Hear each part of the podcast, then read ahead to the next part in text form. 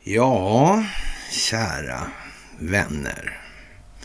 Det är en ny vecka. Det är en fantastisk vecka. Vet ni vad? Den kommer att bli mer dramatisk än den föregående veckan. Otroligt fantastiskt.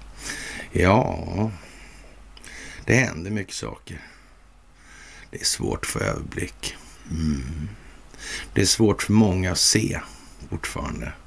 Det är det som är prylen. Fler måste se. Allt handlar om folkbildning.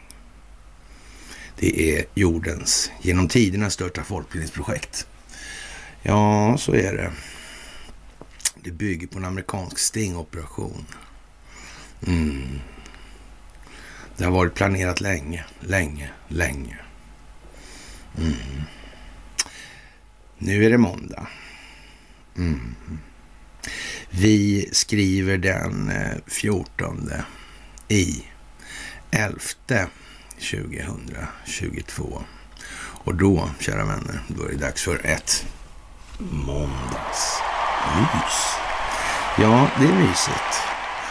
Och det här med begrepp och ord och tankar och känslor och så vidare. Det verkar liksom på något vis hänga lite ihop där. Och, och traditionen bjuder ju att jag torkar med ögonen varje gång det här börjar. Då, och, och, det ska vi inte bryta för det här går otroligt bra det här folkbildningsprojektet faktiskt. Det måste man säga. Och det är en otroligt bred front också som det bedrivs på. Mm. Det här med Pareto. Mm. 3 procent drar med sig 17 procent som bildar 20 procent drar med sig 80 procent. Mm. Mm, det är något att tänka på nu tror jag faktiskt.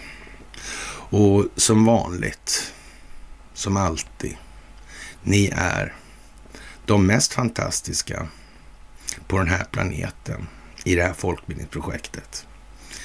Ni är födda på den platsen, eller boende på den platsen, har levt på den platsen där man har chansen att få lite fågelperspektiv på saker och ting. Mm. Det är sådana tider nu, den här veckan, den här dagen kanske till och med. Ja, det handlar om det svenska rättssystemet, sa Robert O'Brien. Mm. Det ni gör är fantastiskt. Det kommer att gå till historien. Mm. Helt jävla säkert. Ni ska ha det allra största av tack för det. Ni ska ha det allra största av tack för gåvor på Swish och Patreon. Ni ska ha det allra största tacket för att ni fördjupar er på karlnorberg.se. Mm. Ni ska ha det största tack för att ni följer Telegramtjänsten och som sagt underpoddarna är bra att hänga på också och sprida framförallt den här Free People's Movement. Mm. Vargavintern står för dörren. Mm. Jävla konstigt det där med vargarna förresten. Mm. Det verkar inte vara någon som har riktigt koll på vem som den här verksamheten som har bedrivit på, bedrivits på Kolmården, vem fan som så att säga står för själva forskningen i det här då. då. Ja, eller hur är det där egentligen? Mm. Det krispar på snön va? Skaren. Mm. Den bär kanske inte längre. Jag vet ju aldrig om det där. Och det här med begrepp då. Ja, det är svårt det där. Mm, det här med skuldmättnad, det är ju en sån sak som nästan alltihop som sker nu, som vi ser spela ut sig framför våra ögon, faktiskt på något vis beror på det. Alltså skuldmättnaden, där, ja, det närmar sig alltså den här termen skuldmättnad eller debt saturation på engelska. och det är klart att man får ta saker i delar. Det går inte att äta elefanter i en tugga, det är klart. Och I engelska medier har man nu kommit fram till att det huvudsakliga problemet under de föregående decennierna och speciellt då sedan 2008 och kraschen där är att Eh, regeringar och deras offentliga konsumtion och monetärpolitik då har blivit lösningen på, eller primärlösningen på alla typer av nedgångar av ekonomisk aktivitet och eh, ja, även om den eh, så här då sägs vara skapad av regeringens beslut då. Men, men eh, ja, Eh, till exempel att stänga ner ekonomin på grund av eh, hälsokriser och sådär. Ja, nu är det ju så att den här skuldmätaren tar ju inte riktigt hänsyn till någonting annat än sig själv alltså. Det, det här underskottet, likviditetsunderskottet som uppstår när eh, det nominella beloppet skapas då på grund av den här räntekostnaden. Det, det, det verkar man, det, det är liksom, man är framme precis där vid tröskeln nu alltså. Och, och, det kan man ju eh, tycka är lite konstigt, men det går alltså inte fortare eller snabbare än så ska man säga. Det måste tas i delar och därför får det bli så. Och då säger man i amerikanska medier då att det här i sin tur då skapar ett ohållbart Eh, off eller offentligt underskott då som måste bli eh, återfinansierat. Men till saken hör ju också då att man tittar på den här ekvationen som han Keynes gjorde där då med den aggregerade efterfrågan. Så är det ju någonstans på så vis att investeringsefterfrågan, privatkonsumtion, offentlig konsumtion. Eh, investeringsefterfrågan i en lågräntemiljö blir ju inte, inte lika hungriga liksom när de inte får någon avkastning helt enkelt. Nah, det är den här enskilda vinstmaximeringen som är ett problem där alltså. Så är det. Och, och den privata konsumtionen, vi kan ju liksom inte konsumera oss ur den här situationen med avseende på då att konsumtionen i sig kräver betalningsmedel och betalningsmedlet är ju vad som skapar den här underskottsproblematiken på likviditet och i realekonomin och framför allt. Mm. Så de har lite arslet bak nu hur man än gör alltså. Och så att säga, nu gäller det att, att vara lite följsam och smidig. Det låter ju lite när jag sitter och säger det. Det kan jag förstå att det gör. Men i alla fall, det är så alltså. Mm. Man får välja det här, men jag har ju faktiskt det lilla plusset gentemot eh, väldigt många andra ja, vill säga, framträdande figurer i de här sammanhangen. Mm. Att jag har en bättre publik alltså det gör ingenting för min del om jag säger som så alltså. Absolut inte. Det är, ja, det är så. Det var ett eh, rymdödletecken alltså så. Det betyder inte att det jag tycker att det är toppen. Jo, det gör det faktiskt. Ja, ja. Och det här är ju då någonting i alla fall som man har lyckats lista ut och att både innebär en eh, större skada för den, den, produktiva sektorn eller realekonomin då medan den skulden växer då. Och, och det ja, leder till högre skatter och så vidare. Och ja, det där är ju lite sådär eh, och det är klart att den här eh, konsumtionen blir lidande, det fattar man då också. Men eh, som sagt, man får ta det här i, i lite små delar och till, och med vrida lite på foten kanske och se det som ett steg mellan varven alltså. Det är lite av poängen alltså. Och eh, ja, vi förstår alla då hur, hur dåligt det är med monopol och, ja, och ingen tänker på vad ett regeringsmonopol är. Ja, för de har då på något vis rätten då att utföra repression. Det skulle ju se konstigt ut om Ericsson gjorde det där. Det skulle ju se lite oseriöst ut nästan va? Så den, fascismen, jag tror att det var någon Benito där som tillsattes ungefär 22 då av en Volpi de Mosarata. Va? Ja, han hade telefoner i alla fall han diktatorn Mussolini, det är jag säker på. Eriksson är numera lite osäkra på exakt när de började i Italien, även om den italienska presidenten var här och firade 100-årsjubileumet ungefär 2018 då kan man säga om man vill titta på hovets hemsida. Eriksson har nu blivit lite mer ja, ska svävande på målet i den meningen av någon anledning som ingen kan begripa. Hur kan det komma sig? Ja, hur kan det komma sig alltså? Och Ja, det är naturligtvis väldigt tragiskt att behöva börja med det där då. Och, men det går ju tillbaka till den här tiden, allt det här införandet av det här systemet då.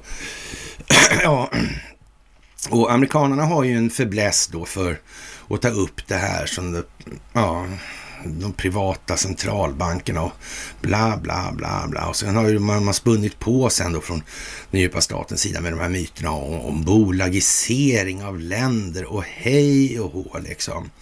Och, ingen vill svara riktigt vilken bolagsform det är, om det är aktiebolagslagen eller tidiga aktiebolagslagen bara, eller den, den senare från 75 kanske, där som är, hur det egentligen ser ut då. Mm. Och så tar man till det där med SEC, då Security Exchange Committee eller Commission. Mm. Jag vet inte, konstigt där. Men Fed är ju i alla fall kontrollerat av sju banker då. Mm. Sju ringar. Mm. Ja, det är konstigt. ja, UBS Varborg också. Ja, de är med lite här och var. Ja. De satt ju lite, till och med i svenska riksdagen satt släkten där 1950-1907 i samband med någon börshaverier och nedgångar som man provocerade fram då i USA som utgjort i grunden då för införandet av Fed där 13. Men det var ju lite tjurigt med det där motståndet. Ehm, om jag inte minns helt fel, var det inte så? Var det inte några av de här motståndarna som, som stack ut och åkte båt rent utav? Jag vet inte. Jag tror det. Och, och ja, sen finns det en massa olika skrönor om hur det här gick till då med den där båten. JP Morgan var väl husse till den där va? Mm. Man höjde försäkringen, det gjorde han i alla fall, det är helt säkert. Ja, tog bort konsten gjorde han också, det är också helt säkert. Det är också helt säkert. Ja. Och så var det några som... Och sen la man den här uh, Titanic-utställningen i Sundsvall av alla städer. Det är ju en stor stad i och för sig. Mycket, mycket, mycket stor stad på jorden. Uh, men nu ska man inte säga och vara raljant och säga globalt signifikant. För där, då skiter man en lök stor som en pumpa. Och det kan vi väl säga att det har väl eh, Ryssland förstått. Det har Kina förstått och det har USA förstått. Mm. Så är det nog, ja. Mm. Vilka företagsintressen var det som fanns i Sverige på den tiden i de här sammanhangen? Mm. Var det någon som åkte till, jag vet inte, USA kanske någon gång? Ja, det fanns en bild någonstans där på någon sida tror jag. Mm. Jag vet inte, det är mycket konstigt det där alltså. Det vill i alla fall inte ge sig riktigt det här med eh, skadorna på systerfartyget Olympic där på styrbords eller där, propelleraxeln. Och det var väl till och med så att kölstocken fick en snyting av det där. Det gick runt att köra den med krokig propelleraxel styr, på Snurrarna, Så nej, nej, det tror jag inte. Då hade det blir som otätt i lagringen efter en ganska kort stund där då. Mm. Eller gjorde man det kanske rent utav? Det vet man ju inte. Nej. Verkar ju konstigt det där. Mm. Jag undrar hur det där gick till egentligen. Mm. Men kanske någon hade sagt något om det var något. Jag vet inte, men det är roligt i alla fall att, konstatera att det finns många omständigheter i tiden som ligger så där i linje med att det skulle eventuellt kunna vara andra parallella okända förlopp som har verkat styrande för utvecklingen i förhållande till den allmänna utsagan så att säga som eh, myndigheten har förmedlat till den lydiga medborgaren som eh, glatt har tuggat i sig alltihop. Ja. Nu håller man på så där, då är det risk att man hamnar på tv då med, ja, Kent Werner kanske. Mm. Jag vet inte. Det där är lite märkligt faktiskt. Ja, det måste stigmatiseras i alla fall och, och det, det, kan man väl eh, förstå att han måste göra då av en eller annan anledning faktiskt skulle man kunna säga också. Och så här i tider av det här amerikanska valet som är en del av den här stingoperationen så är det naturligtvis så att Alltså underrättelsetjänsterna har ju som uppgift att infiltrera och det är klart att eh, kontraspionage är ett kontraspionage. Mm, alltså där alltså. Och återigen har vi då från den här sidan då, alltså på den här sidan om det här bordet jag sitter nu och så, har man alltid uppfattat saker som att det här går mycket lättare än vad man tror alltså. Och, och jag vet inte, någon gång kanske, jag kanske aldrig lär mig det heller. Jag, jag blir, kanske blir mera eller få högre precision i min bedömning med tiden. Så kan man ju säga att det har varit i alla fall. Och jag tror det kommer fortsätta vara på det viset. Alltså man, man lär sig helt enkelt att nej, det här gick inte. Får liksom en lite annorlunda pedagogik kanske. I den meningen kan man säga att jag faktiskt har blivit bättre. Fast i stora drag så är det nog mest så att det är faktiskt ni som har blivit mycket bättre på det viset. För det är liksom, ja, det är som det är. Därmed är inte sagt att min pedagogik på något sätt, ja, oförbätterlig. Så alltså i, i meningen fulländad då. Det, det, är den alltså inte, det begriper jag också. Så det, men i alla fall, det viktiga är nu i alla fall att vi står på i den här delen. Och de här eh, kontraspionagefasonerna då innebär ju till exempel att eh, det demokratiska partiet, ja, deras eh, dinos, de är väl så att säga uppenbarade och nu ska de här rhinosarna fram också. Mm. Det finns en skock med sådana som faktiskt sålde sig. Ja. De var inte fullkomliga som människor de heller. Nej, just det. Men återigen, alltså det börjar någonstans med individen. Om har man inte sin bevekelsegrund i betraktelsen utgående från individen och individens känslogrundande värderingar, då kan man garantera att man hamnar fel i betraktelsens slutsatser. Mm, det är helt säkert så. Alldeles jävla säkert hugget i sten, helt enkelt. Och eh, att Donald Trump ska officiellt tala om då idag eller imorgon att han, eller imorgon är det då tror jag, eh, ska köra den här 2024-kampanjen. Är det riktigt trovärdigt? Ja? Behöver han göra det egentligen? Vad går det här ut på? Ja, det går ut på folkbildning, för det är så att säga den enda försäkring som eh, vi och resten av planetens befolkning någonsin kan ha för att det här inte uppstår och börjar gro igen. Mm, inuti människor alltså. Mm. Det är ju så, det måste finnas en tillräcklig del alltså. De här 80 procenten, de är lite för lättledda alltså. Mm. Och att alla skulle komma upp på samma nivå på en gång, det är helt enkelt inte tänkbart eftersom vi föds något mer outvecklade än vad vi blir på ålderns höst. Så det är inte riktigt aktuellt om vi säger som så. Och ja, varför skulle han göra det egentligen? Den amerikanska militären, vad gör de egentligen? Mm, vad, hur sysselsätter de sig med? Man kan säga att det, jag skrev det för hundra år sedan då, många gånger, att han får väl, ja, det, här, ja, det sades om Donald Trump också, han får åka tillbaka och ta sitt inbördeskrig hemma. Mm, det är sant alltså. Det är nu det. Mm, det har väl pågått en stund skulle man kunna säga. Mm. Kriget inom sig själv alltså. Mm.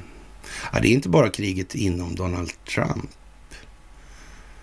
Det är även kriget inom Amerikas förenta stater och den infiltration som den djupa staten har in, ja vad ska vi säga, eller det inflytande som den djupa staten har skapat för sig själv och sina egna syften i den amerikanska statsförvaltningen. Mm.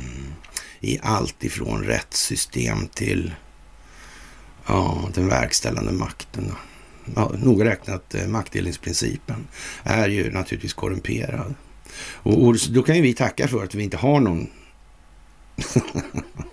sån folksuveränitetsprincip. Alltså vi har inte ens nått upp till det räcket. Ja, det är det liksom. Snarare som ett litet problem. Och jag tror faktiskt uppvär- eller omvärlden uppmärksammas på det, inte minst idag när, när det svenska åklageriet har ja, beslutat sig i olika former. Alltså, Oh.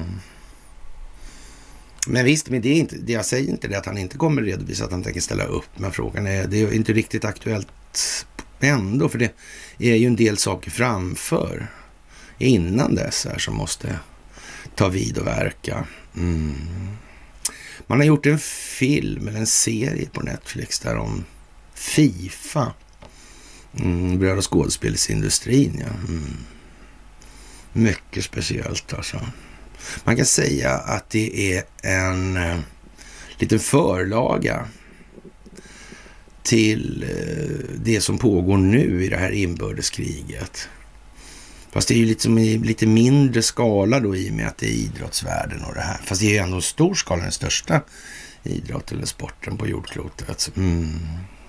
Oerhört mycket pengar, men ändå inte några speciella pengar i sammanhanget.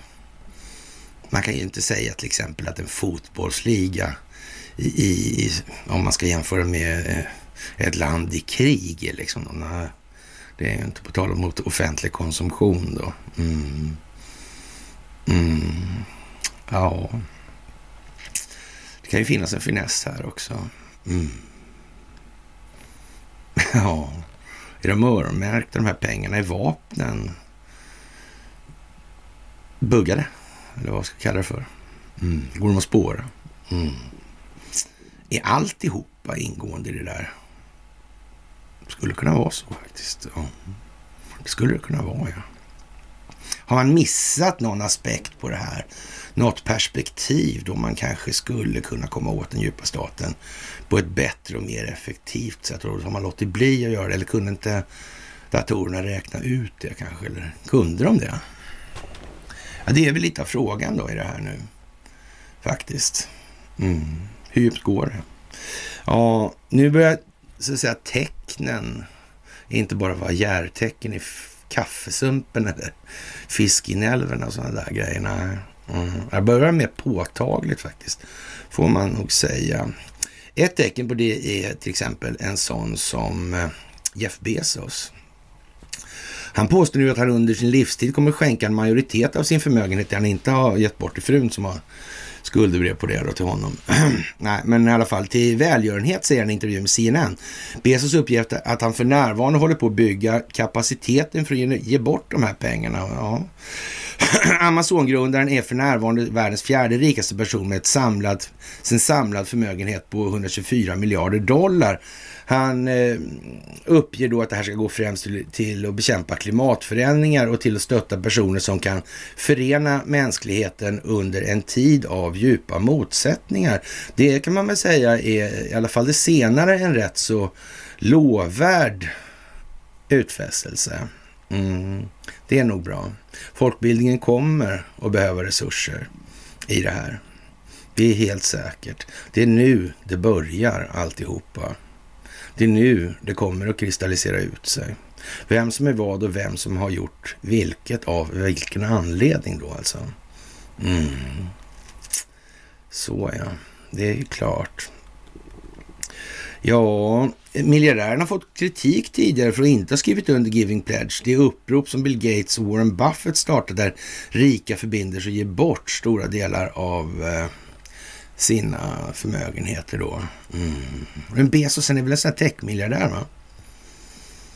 Mm. Jag tror det. Mm. Ungefär som hon Elisabeth Holmes där, Terranos. Ja, just det, hon där med den här blodanalysmaskinen, ja. Men hon torskar nu. Hon fick något straff där hon krävde, eller tog jag upp det förra gången kanske, de krävde då ja, över drygt 8 miljarder spänn då i, i ja, skadestånd då till, till eh, investerare i den delen. Jag menar, man skulle kunna säga att det finns ju några andra, till exempel Big Tech då, som har pumpat kurser hej vad det går med hjälp av eh, bottar och algoritmer. Och påstådd spridning av reklam. Det är klart att de som har köpt reklam då tycker att det verkar inte så bra. Alltså, bottar liksom. Vad tror du de kommer kom eller konsumera egentligen? Mm, ja, det blir kanske lite klent det där. Och frågan är hur med, med de här identiteterna egentligen. Mm. Det måste vara så i Sverige också då om det är ett globalt problem. Så det är klart att med, med den höga moral som den svenska befolkningen har uppvisat genom tiderna. Mm, den dynamiska, spänstiga, moraliska karaktären hos svensken i gemen. Det, lå det låter ju inte ens sådär... Ja, men det låter inte så, så, så trovärdigt liksom. Bara man hör orden sådär. Och, men det kan vara fel alltså. Så. Det kan vara jag som är på dåligt humör eller vad som helst alltså. Och eh, ja, vi får väl se vad det blir av det där. Och man eh, kan väl nästan räkna med att de här techbubblorna, eller vad vi ska kalla för, techmiljardärerna, de, ja, det ser ut som att deras saga har varit Eh, skriven till slut från början. Liksom. Man, eller som vi brukar säga, då, att det har varit i säck innan det kommer på sig. Det är nästan svårt att värja sig från det intrycket, skulle jag vilja påstå just nu. Alltså. Ja, och i ljuset av det så tänker vi på vår fina ikoniska bild där som Johanna gjorde med en idé från mig där och, och så med, med den här Globen och de här fyra personerna och ja, Recep Tayyip Erdogan, Xi Jinping, Vladimir Putin och Donald Trump. Ja. Underlivsporslinet, han är nu, eh, ja, han är ute och reser då. Han har träffat Xi Jinping här på G20-mötet i eh, indonesiska Bali där va. Mm. Ja, där kommer vi ju ihåg också hur eh, igår va, var det va? Sunak, den här äh, brittiske premiärministern, det verkar vara ett ämbete som är konstigt. Alltså är det inte Boris som äh, verkar spela, han verkar vara helt ute och flyger i det blå liksom med sitt hår liksom och pratar om, om att de tillverkar mycket, så mycket vind så han ska döpa om sig till Borealis liksom. De, när de bygger så mycket vindsnurror liksom som skapar vind och, och, och efterföljaren där den här Liz Truss då. Så som hör av sig till den amerikanska försvarsministern Lloyd Austin en, en timme efter då den här eh, smällarna på Nord Stream alltså och säger då liksom motsvarande it's done liksom. Ja. Och, och, ja, och igår säger då eh, ja, den här Sunak då att eh, ja, han heter väl så. Att de ska isolera Sergej Lavrov för Vladimir Putin tänker inte åka dit. Alltså. Han tycker det verkar... Han var inte så intresserad helt enkelt. Nej. Och, och ja, då hamnar Sergej Lavrov på sjukhus helt plötsligt. Mm. Kanske på isolering, vem vet? Det verkar ju som helt otroligt konstigt vad de håller på, de där premiärministrarna. Fast de verkar ligga fel i tiderna, så de verkar hamnat på så att säga, fel sida nu här alltså. Det där ser ju konstigt ut alltså helt enkelt. Det där med Liz Truss, det ser ju sällsynt märkligt jävla dumt ut alltså. Mm. Oskickligt nästan alltså. Mm. Och, och, och, och det här med den här eh, senare liran där från Indien alltså. Mm. På tal om indiska, ja. Ja, man vet ju inte riktigt hur det där grejerna sitter. Eh, och, och man brukar ju säga det att det brukar bara finnas något, eh, utom USA naturligtvis, något hardrock-café i, i, varje land sådär. Mm. I Indien finns det åtta. Mm. Men annars var ju han Sai Baba därifrån, så det kan ju bero på det kanske. Mm. Mm. Vad nu det hade med indiska att göra. Mm. Ja, man vet ju inte riktigt sådär. Och eh, ja, nu har de skakat hand i alla fall då, underlivsporslinet och Xi Jinping. Mm. Jag undrar om Xi Jinping tycker att underlivsporslinet är någon riktig president eller om han kanske bara är en resident. Jag vet inte. Han har nog sitt anseende på hemmaplan att tänka på, så ur det perspektivet skulle man faktiskt med lite fantasi kunna tänka sig att eh, vi kan få uppleva en lite annorlunda ja, tonlägesförändring hos den kinesiska representationen. Man vet ju inte. Liksom. Vi hade ju en den där eh, mm, senaste ambassadören där i Sverige. Han hade varit lite stram i tonen mellan varven. Alltså. Ja, inte sådär jävla underdånig mot Sverige direkt av någon anledning. Han var inte, inte ens artig skulle man kunna säga. Ja, undrar vad det beror på. Annars är det ju väldigt, väldigt viktigt. Mm. Man får aldrig visa sån svaghet som man åker med känslorna. Att de inte förstod det då. Eller gjorde de det kanske? Mm. Och gjorde ett exempel av det. Mm. För att exponera någonting. Mm. Hur var det med den där uh, svenska ambassadören där som ägnade sig åt små förhandlingar? Hur gick det med det där förresten? Ja, ja. ja. Här hemma har vi naturligtvis en hel massa saker att ta tag i med folksjälen. Det är dags för självbilds revision på, ja, man ska inte säga nationell för det är stam, utan för befolkningens vidkommande ska man säga då, som befolkar en yta. Mm, det är viktigt det där med orden nu faktiskt, för måste man faktiskt komma ihåg. Så är det. Nu är det larm. Psykiskt sjuka får fel vård alltså. Och vi tog upp det igår i en delning här och det är så att det här med psykiatrin och den psykologiska vetenskapen och det här med var kommer det här ifrån egentligen? Vi kommer tillbaka till det också. Bakom mig, nu ser ni inte det, men den, jo en här ser ni, den blir, nej där blir det, nej där, så. Den där längst ut där, det är en, så jag har en skock med sådana där tjocka. Och, och det, här, det, är Sigmund Freud alltså. Och, och det kan man säga, om man har eh, läst eh, en bit i de här, och om man har läst hela också naturligtvis, men eh, det räcker inte, man räcker egentligen, man kan bara konstatera det, det ser man ganska snart att det här är någonting som är konstigt. Alltså det här är ju ett politiserat syfte bakom det här. Och, sen har man klätt in där. Och, om det är så här nu att fisken ruttnar, ruttnar från huvudet då och man egentligen är ute med avsikten att eh, gynna enskilda vinstmaximeringsintressen, då, kan, och då ska man inte säga det helst då. Alltså, ska man, alla ska ju tro att det är för alla andras skull, eller allas skull. Ehm, ja. Men skulle man missa en sån eh, grej som styrverktyget för hur människor tänker. Alltså de här psykiatrin och psykologin. Skulle man låta bli dem då? Sigmund Freud hade en dotter som hette Anna där. Mm fanns en snubbe som hette Edvard. Fan, var de kopplade till varandra de här tre alltså? Sigmund Freud, Anna Freud och Edvard Bernays. Var, var de så? Eller hur var det? egentligen.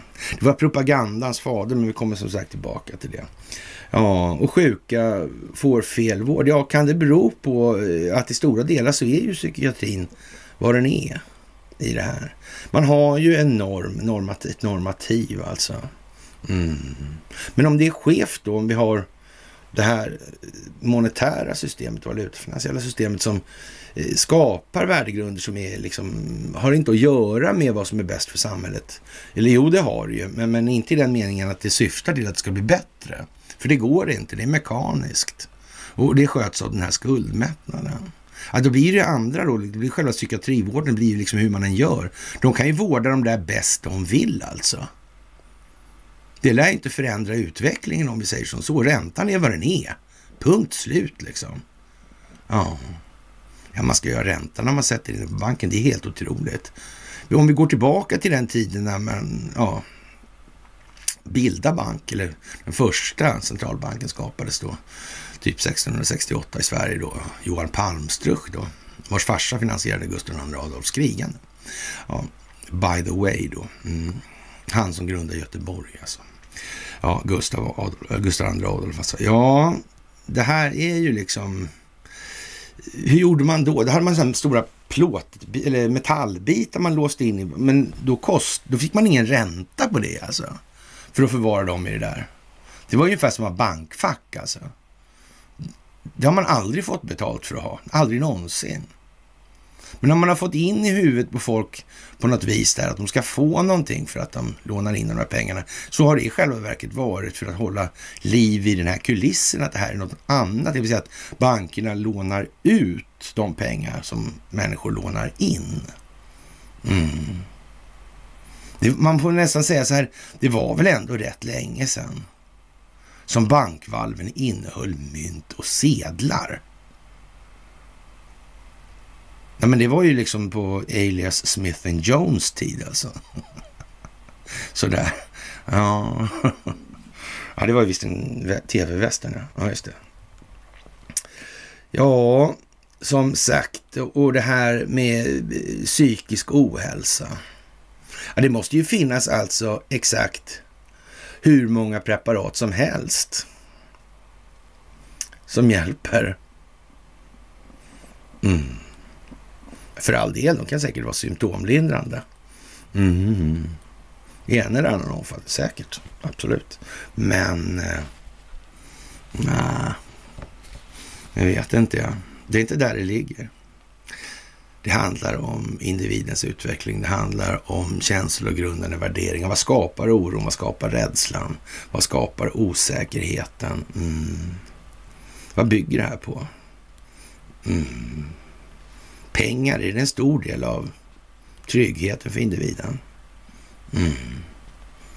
Ja, vi kan, ja, de kan dela ut hur mycket piller de vill till befolkningen. Det kommer inte bli mindre skuldmättat för den sakens skull. Det är helt jävla säkert alltså. Mm. Hur kommer det sig att inga andra tar upp det här egentligen? Är det för att vi är galna? Vi kan så lite om den geopolitiska utvecklingen och vad som sker i vår omvärld och vi kan så lite om historia. Vi kan så lite om det själsliga. Mm. Eller vad beror det på? Jag vet inte. Vad tror ni själva? Jag vet vad ni tror, det tror jag också. Så är det bara. Jaha, och eh, ja, den tidigare ambassadören taktiskt lämpligt att peka ut PKK då i det här attentatet eller vad vi ska kalla det för i Turkiet. Ja, det kan man ju säga ja. Mm. Fast det kanske man visste redan. Mm. Tänk om det är en svensk inblandad någonstans i det där. Mm. Ja, vi får väl se helt enkelt. Och George Bush och Barack Obama ska eh, göra göra gemensam sak nu med, med, mot då Donald Trump. Ja, men det är inte det konstigt, han är ju inte med i någonting. Och ändå ska de här två före detta presidenterna göra gemensam sak mot honom. Det måste vara några fruktansvärt elak, dåliga saker som han håller på med. Det har väl aldrig hänt att två före detta presidenter har engagerat sig på det här sättet. Och, han har inte ens sagt att han ska kandidera. Och skulle han säga att han ska kandidera, ja då kan man ju säga att han eh, erkänner att han har förlorat. Så det vet inte jag ur det perspektivet om det är särskilt lämpligt ens alltså. Det är inte så att den diskussionen inte kommer komma upp då. Uh. Vad sa Hillary Clinton till någon? Joe Biden kanske? Eller hur var det? Erkänn aldrig att du har förlorat. Mm. Vad fan sa hon så för? Mm. Ja, jag vet inte. Mm. Men det här Stingprojektet eller Stingoperationen och folkbildningsprojektet kanske gick djupare. Man hade förutsett det här. Man skulle exponera, man skulle se till att människor förstod i en mycket större och bredare omfattning än vad den djupa staten hade kalkylerat med. Den djupa staten räknar ju tvärtom. Man ska ha så få medvetna som möjligt om tingens ordning i verkligheten. Medan folkbildning bygger på att ha så många som möjligt medvetna om tingens ordning i verkligheten. Det är på något vis motsatsen alltså. Ganska exakt till och med. Lite grann i alla fall. Ja, ja, tänk hur det kan bli alltså. Det är mycket konstigt alltså. Och vad fan man ska säga om alltihopa, det, det är lite svårt att veta. Men en som alltid vet vad han ska säga, det är ju den eh, president, det före detta finska presidentbarnbarnet, han är fortfarande barnbarn, men det är en före detta finsk president alltså. Och, och, det är ju den här Joakim Paasikivi då på Försvarshögskolan. Och han hävdar nu att eh, enligt Paasikivi kan Kreml nu bara hoppas på en sak för att segerlyckan ska vända och det är att väst tröttnar på att stödja Ukraina. Och, och, det vet inte jag liksom om man ska skratta eller gråta åt. Jag vet inte Eh, verkar inte det konstigt? Vad har, vad har Republikanerna sagt om de får tag i nyckeln till huset, höll jag på att säga, men de får golvet alltså. Mm. Kongressen. Mm. Då är det slut med bidragen till Ukraina helt enkelt. Mm. Jaha. Ja, det, det, det, det, kan ju ligga i linje med det här att väst tröttnar på att stödja Ukraina och kanske redan har tröttnat. Mm. Det, han har ett litet tempusfel där tror jag. Av någon anledning. Mm. Och, och sen blir det bara bättre då. Och Ukrainas president Vladimir Zelensky gjorde på måndagen ett besök i Cherson i södra Ukraina som landets militär kunde ta tillbaka från Ryssland i förra veckan, säger man då. Ja, sedan Moskva gett order om en reträtt åt sydost över floden Dnepr. Jaha. Mm. Ja, hur är det med det där? Det är ju som det är alltså. Och, och ja. Men de kunde inte fortsätta att anfalla. Jag vet inte vad konstigt det där verkar vara alltså. De har väl aldrig varit framme och jag håller på med försåt och grejer. Jag har ingen aning. Jag tror att de ryssarna alltså flydde eftersom vår armé med hotade fienden och de befann sig i stor fara, säger Zelensky i en kommentar enligt journalister på plats alltså. Och så är Ukraina redo för fred, säger han då i det här läget. När de ryssarna flyr hals över huvudet alltså. Ja. Men det här är under förutsättning att freden inte innebär att lämna över territorium till Ryssland. Ja. Mm. Ja, det där med Ukraina som, som statsbildning överhuvudtaget. Hur är grunden för det där, alltså den rättsliga grunden? Juridiskt alltså. Hur ser det ut? Det här med gränser och... Mm. inte det där är konstigt alltså? Det verkar lite märkligt. Mm. Nästan lite... Ja, löst hållet. Jag vet inte. Det där det är svårt att säga alltså. Och, och kritiken växer nu. Alltså Putin ifrågasätts av krigshökar i, i Ryssland på man, påstår man då på Svenska Dagbladets sidor här alltså. Mm. Men krigshökar, vill de, de vill ha krig. Mm. Men det kanske inte Vladimir Putin vill. Kanske det här inte är något sånt krigsföretag i traditionell mening. Det kanske är en speciell operation kanske. En riktad insats mot speciella platser. Möjliga utvecklingsförlopp. Utvalda kontingenter, individer. Mm. Avnazifiering. Biolab. Skulle det kunna vara så? Jag vet inte. På något vis är det så att optiken nu blir allt mer klargörande. Man börjar liksom, det börjar bli svårt att göra så här. Alltså. Mm. Det är ju så faktiskt. Ja, som sagt. Och det svenska, mest svenska av allt svenskt, det är ju naturligtvis Ericsson. Ja. Som inte går att fälla. Mm. Ja, det svenska rättssystemet, alltså vad är det för någonting? Det är konstruerat för någonting. Det är tillverkat för att verka för det allmännas bästa. Mm. Verkar det inte precis som att de här globalistintressena har försatt det här landet i någon form av situation som inte är till det bästa? Nej. Det verkar inte vara det. Eh, och ja, sett till hur fördelningen ser ut i landet och tillgångsfördelningen så verkar det precis som att de här globalisterna främst har verkat för att gynna sitt eget nyttomaximeringsintresse. Det är ju faktiskt så. Det går liksom inte att säga så mycket om längre. Ja. Den svenska mutåklagaren. ja, Ja, det står så faktiskt i, i Dagens Industri. Den svenska mutåklagaren Leif Götz Ja, han heter inte Skörts i alla fall, skörta upp folk, men i alla fall nästan. Han kanske uttalas så, jag vet inte. Lägger ner en fjärde och sista av sina korruptionsutredningar mot Ericsson enligt ett pressmeddelande. Den nu nedlagda förundersökningen avser flera tidigare anställda inom Ericsson och avsåg dels givande av muta och dels trolöshet mot huvudman. Och, och det här trolöshet mot huvudmannaskap ska alltså gälla mot Ericsson då. Och, och det är klart att de i ledningen på Ericsson har varit medveten om det här så lär ju inte det vara möjligt i alla fall.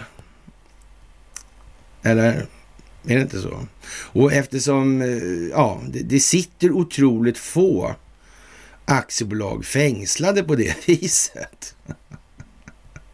Det går ju liksom inte att hålla ja, fysiska personer, eller fysiker då, till ansvar på det viset. Det är därför man har juridiska personer så att säga. Mm, för att ta bort risken. Vem har kommit på det där? Det var första aktiebolaget. När kom det där tro? Ja just det, det var Stora Kopparberg. Ja, samma firma fortfarande. Ja, ja, Stora Enso. Mm.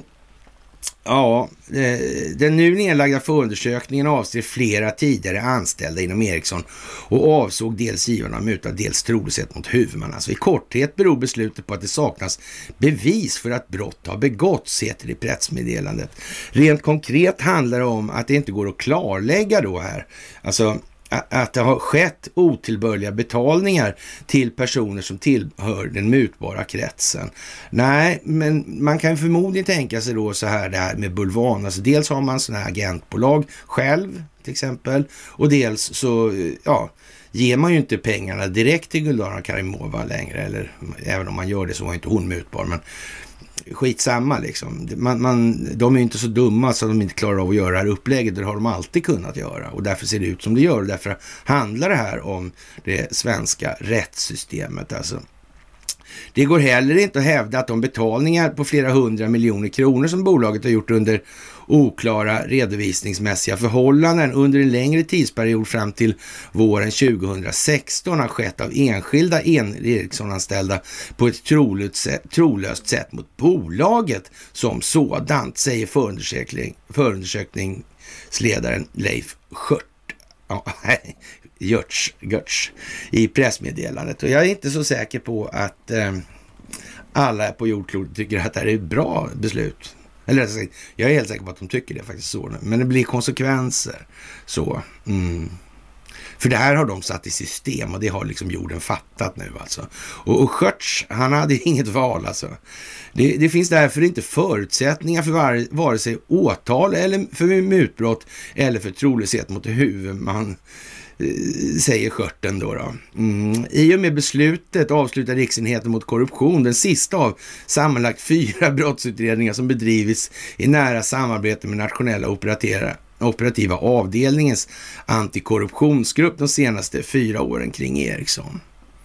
Mm. Men vilken quelle surprise alltså. Va? Vi hade ingen aning.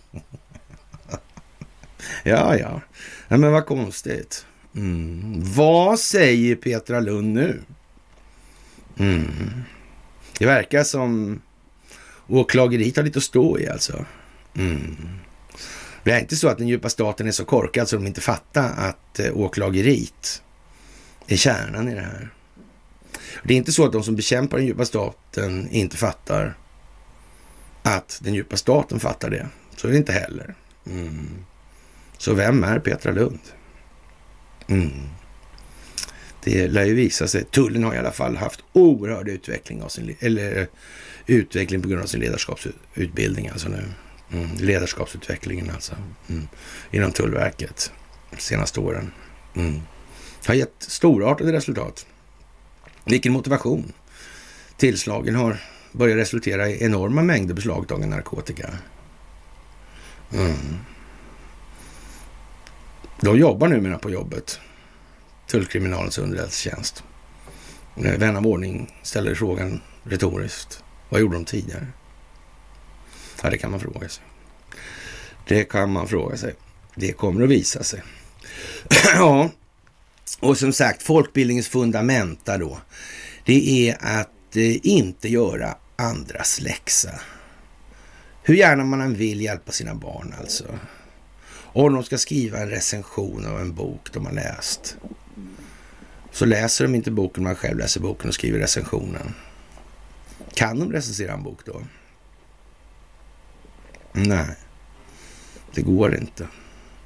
Människor måste tänka själva, nå sina egna nya insikter för egen maskin.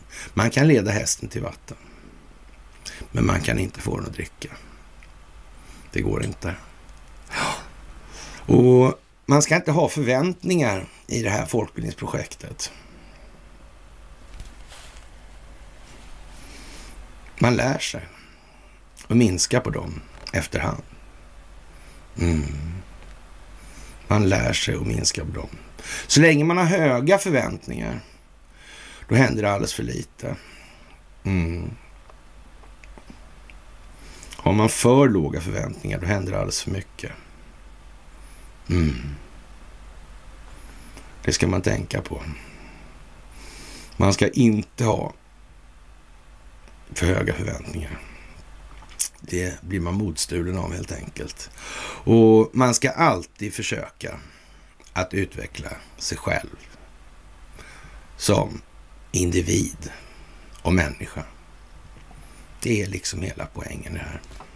Och det är därför ser det ut som det gör nu.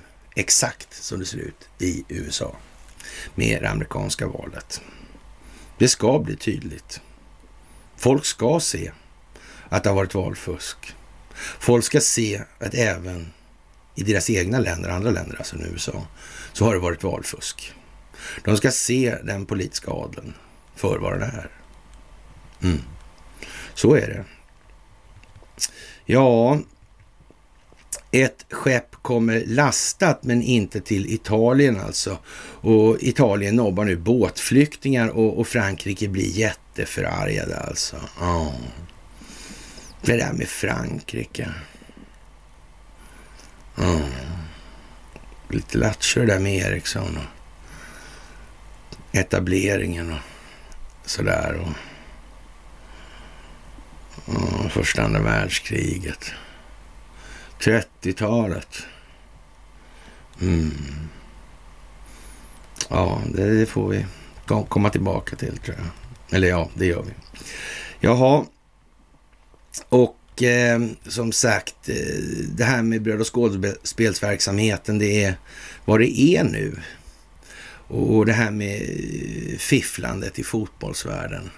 Kommer ni ihåg den här gången eller den här filmen då med den här eh, korruptionsexperten på fotboll. Uh, han som tog upp det här med Stockholmsbyråkratin alltså. Uh, som har sabbat hela världen i 350 år. I dagens läge skulle man kunna säga att det, det framstår som lite mer uppenbart vad han menade faktiskt. Ja. Mm, I, i vår vana trogen så, så, så ska vi väl säga då att yes, äntligen, nu är det klart. Lite för höga förväntningar kanske. Mm, det var ju ett par år sedan nu. Ja, ja, men ändå då. Mm, sådär. Mm. Lite speciellt Axel Oxenstiernas dagar. Mm. Korruptionen i dagens fotboll. Riggade matcher ner till division 5. Världens mest korrumperade nation när det gäller betting på fotboll. Mm. Det var tur att Lennart Johansson hade blivit inblandad i det där. Eller? Hur var det där egentligen? Kan det ha varit så att han sjöng som en jävla näktergal alltså? Ja. Kan det ha varit så? Jag vet inte. För det verkar precis som det här med fiffla. Då, mm, det innehåller ju fler saker alltså. Det är många parametrar. Det är inte bara tv-rättigheter och sånt där. Och mutor till de här direkt. Nej. Det, var, det är klart att det måste varit hårt då att sitta i det där riktigt, riktiga jävla banditgänget alltså. Med Sepp Blatter och Platini och hela det här. Ja. Men var det, inte, det var ju en massa andra här. Det hade varit inte fotbolls skolor och såna här grejer. Och liksom, det var ju rena eh, katolska kyrkorna höll jag på att säga. ur Ett barnmisshandelssammanhang, ja. Mm. Det verkar jävligt märkligt. Mm. Jag kanske missade det. Kanske de gjorde, ja. Mm. Ja, eh, en ny rapport. Fastighetsbranschen räknar med recession redan innan årsskiftet. Nu är det snabba puckar. För att det här ska bli optik värd namnet så måste ju händelseförloppen vara tillräckligt korta för att människor ska klara av att överblicka dem. Det går ju liksom inte att köra det här på tio års spann då. Då har ju folk glömt bort vad det var som hände. Det finns ju inte ens. Koncentrationsbanden från början, när vi började med den här typen av sändningar, satt i bilen och höll på där och, och det var ju typ 2.30. Längre kunde inte någon koncentrera sig knappt. Nu är det ju liksom, vi har ju världens kapacitet ur det perspektivet. Mm. Och det ska man tänka på. Det är precis det som gills nu. Det gäller att få tillräckligt höjd på perspektivet. Och för att få det så måste det ha vidd i det här. Mm. Man måste kunna ta in många saker samtidigt. Och ju fler saker man kan ta in samtidigt, desto vidare perspektiv får man. Mm. Och desto längre fram kan man se. Ja, och det här special announcement då som ska vara idag. Och ja, jag undrar vad det är för någonting. Ja. Det, det kan ju vara både det ena och det andra naturligtvis. Och jag tror att eh, det blir ingen militär. Ja, jag har förväntningar. Jag hoppas inte det i alla fall. Jag hoppas inte. Jag hoppas det går under ordnade former i den delen och hoppas på att den amerikanska konstitutionen håller i det här sammanhanget alltså. Mm. Att det här går att ta så att säga den civila vägen om vi ska kalla det för det. Då. Fast det, amerikanska militären står ju där i alla fall. Då. Mm. Det, det, är ju liksom så. Blir det av nöden tvunget så kommer militären och det är bara så. Och eh, ja, det här är, är ja, Pelosi säger att Biden, inte Trump, borde ställa upp i eh, valet 2024 när, när det här är, är, är, över det här mellanårsvalet alltså. Ja, det där är ju liksom... Hur går det egentligen för Nancy Pansy Fancy? Ja. Och hennes kille Paul där, de är plus 80. Han som leker gömma hammaren då. Mm, i, i kalsonger. och rutorna blir sönderslagna inifrån. ja, jag vet inte. Så har de buntband också. Jag vet, det verkar konstigt det där alltså. Ja. Och som sagt, den här Netflix-serien då, eh, ja. Man, man, får nog säga att det här är, är bland det mest tydliga exemplet, alltså vad FBI gjorde då vad de skulle göra då. De byggde upp då ett eh, jättenätverk med personer och förlopp, betalningar, alltså betalningsflöden och så vidare. Och, och lite grann som Statsman-historien där alltså. Och så, när man plockar in då olika delar av, av ja, det här då i verksamheten och man gjorde dem till informatörer då, eller tvingade dem rättare sagt. De fick erbjudanden som de inte kunde motstå. Så det är ett enormt nätverk. Och det var ju någon där Warner där som Ja, det var liksom inte mycket att snacka om. Men han, och, och det var sönerna det gällde som hade tvättat pengar då i ja, storleksordningen. Jag vet inte vad, men ja, det skulle väl bli något hundra år på kåken eller sådär. Han hade bara en sak att säga. Hoppas de får bra advokater. Mm. Och då vet man ju faktiskt en sak. Att han vet att han vet saker som inte FBI vet. Eller i vart fall tror han han vet det. Mm. Och om det var så allvarliga saker då, ja. Så rötan går nog rätt djupt alltså. Det verkar ju som det. Och i den här härliga soppan så har vi naturligtvis Uefa då. Ja. Det är ju konstigt alltså. Men där var det ingenting. Mm, nej, det var ju inte det. Eller rättare sagt, ordföranden missade om det var något. Det var helt... Den federationen var helt ren alltså från korruption. Eller också så var det så här. Att Eh, det större perspektivet, det som vi pratar om här och nu, eller alltid, så mm, innehåller det här fotbollsperspektivet, eller fotbollssituationen, eller vad vi ska kalla det för. Mm. Och därför kunde man inte sälja det, för rättegångarna var ju stora delar bakom lyckta dörrar. Man ville inte ha någon exponering. Varför då, tror jag? Hur kan det komma sig? Mm. Inte kan de vara så jävla fräcka så de skickar ungarna som fotbollsspelare. Ja, vet man ju inte riktigt. Nej. Ja, möjligheterna är ju närmast oändliga. Alltså det handlar om folkbildning ur det större perspektivet. Så därför kan inte heller optiken bli alltför uppenbar i Fifa-delen då, eftersom det skapar faktiskt kontraproduktiva opinionsbildningseffekter ur det ännu större och övergripande perspektivet. Det går alltså inte. Mm. Men den kommer ju nu, alltså den här serien. Ja, det gör den ju. Och det här med att lämna folk erbjudanden som de inte kan motstå. Det tror jag vi har nämnt ja, en gång i alla fall. Mm. Minst. Mm. Ja, det är speciellt alltså. Som bara fan alltså.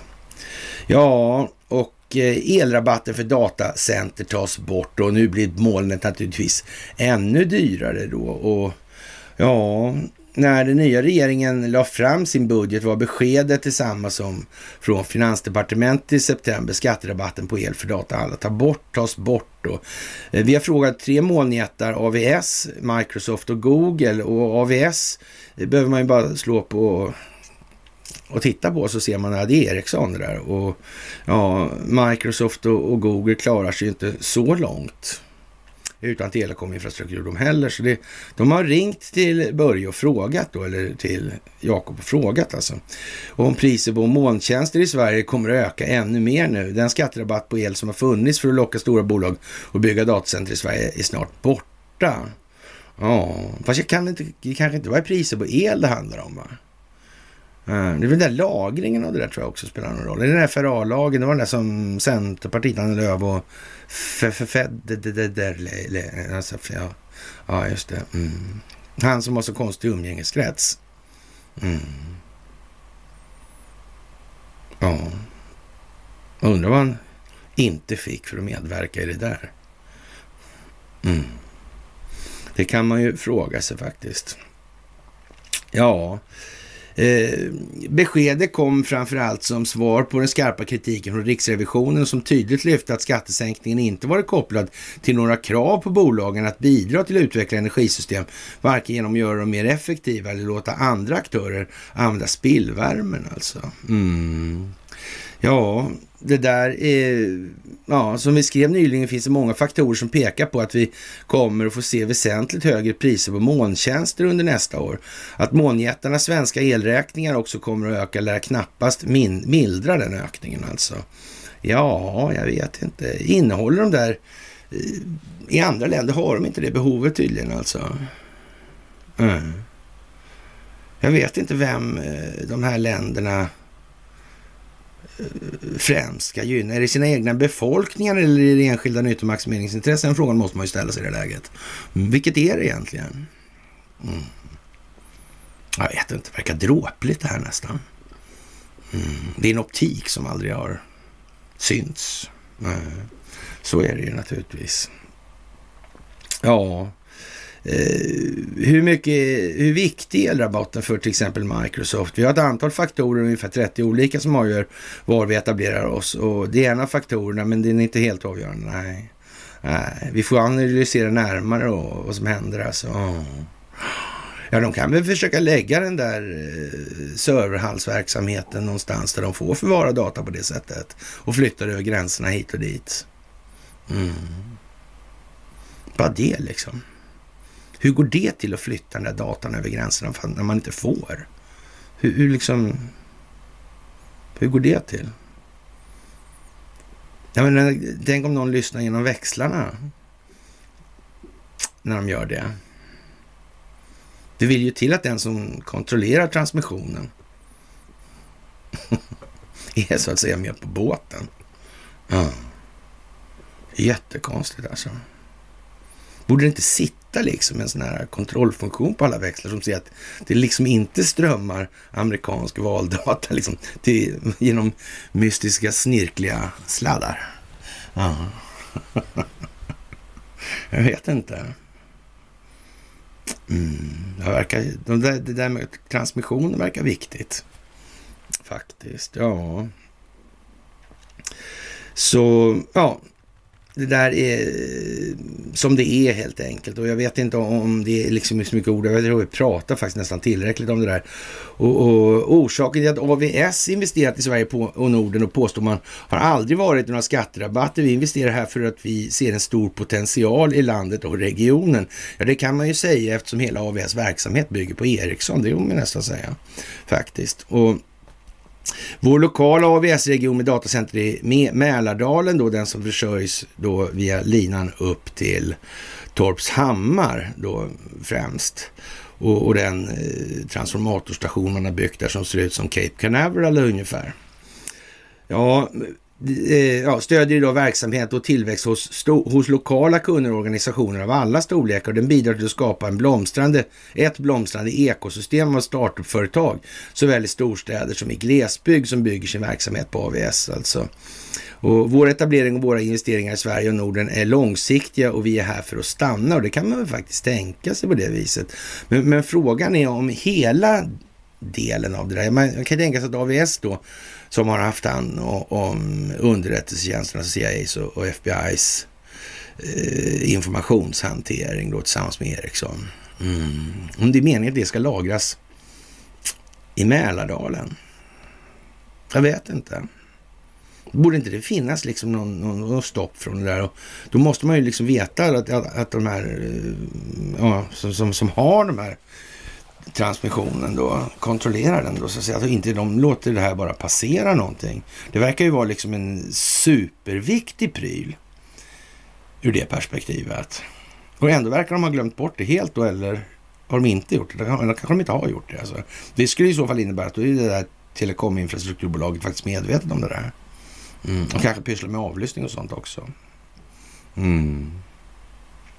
För den saken skulle om inte annat och kollar att det inte rör sig en massa saker hit och dit som inte ska röra sig. Mm. Jag menar, det måste ju vara oerhört lätt för ett sånt bolag att hålla på med hackerattacker, överlastningsattacker och så vidare. Eller? Ja, vi får väl se. Det behöver vi inte vänta på i och för sig, men, men ja. ja, och som sagt, de här vinsterna då, i de här sammanhangen så är väl kanske inte pengarna och sådana helt primär grej alltså.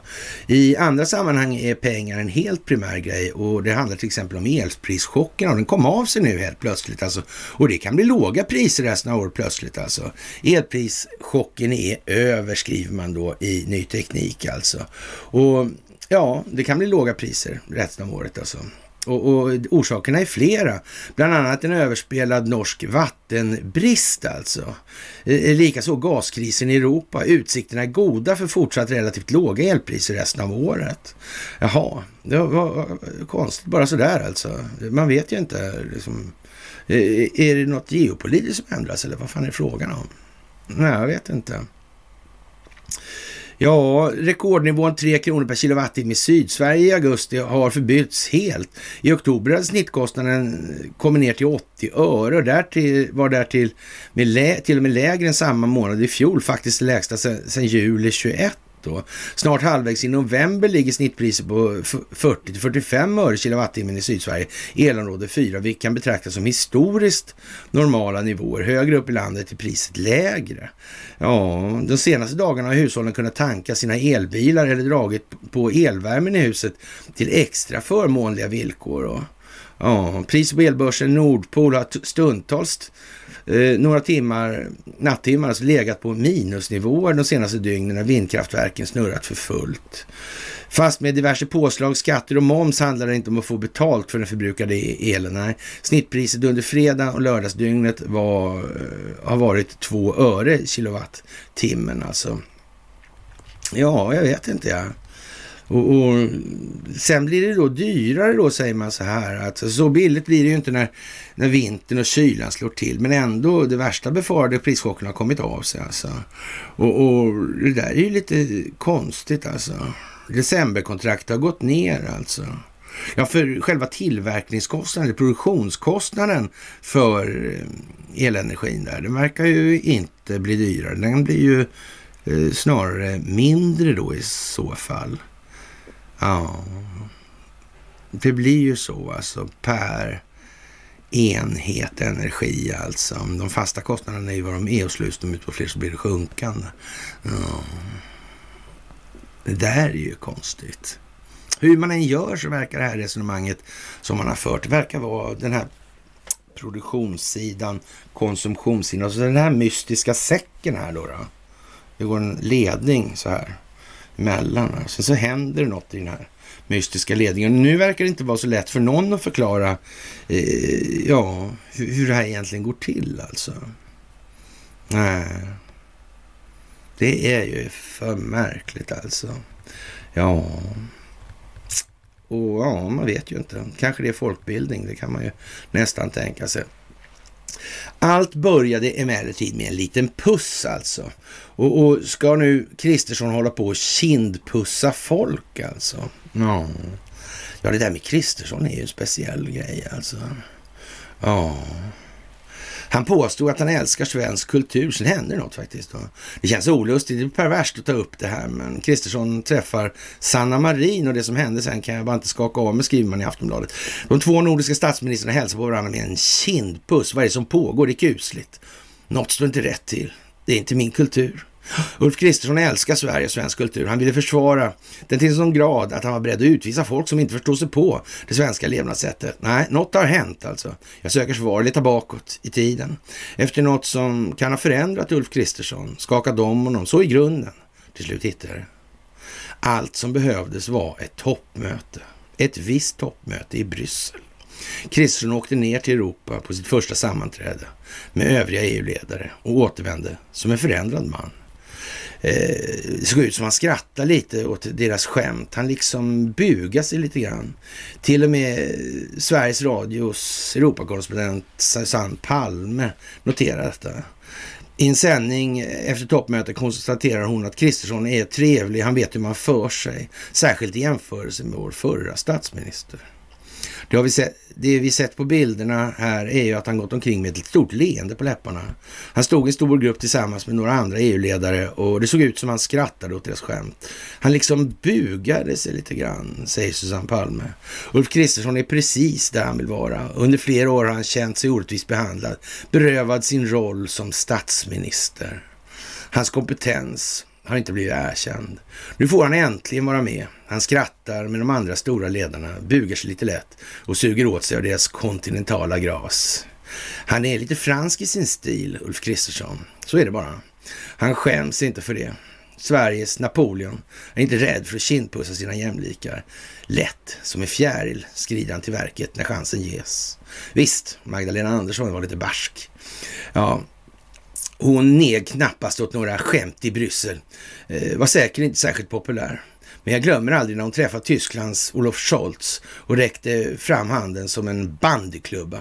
Spikrak, kroppen så långt från förbundskanslern som möjligt. Så beter sig en riktig svensk statsminister. Jag eh, bläddrar bland fotona på Kristersson och Marin och jag inser att jag underskattar honom.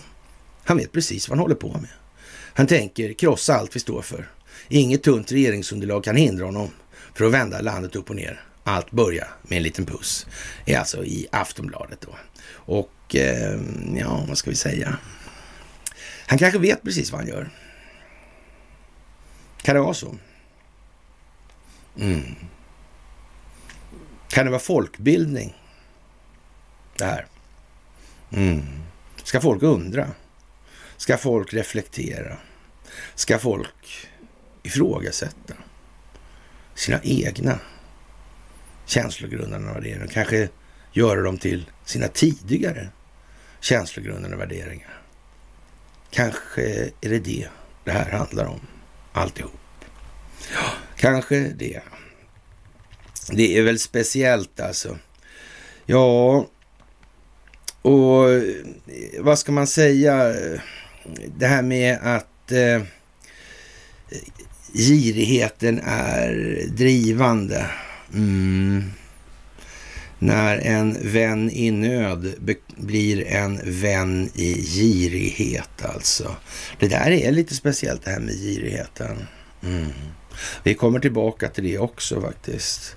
Och en fråga som många undrar är ju inte varför Ukraina inte själva söker eh, som stat alltså lån hos banker i det här? Varför är det hela tiden frågan om att alla andra länder säger att nu måste vi bidra?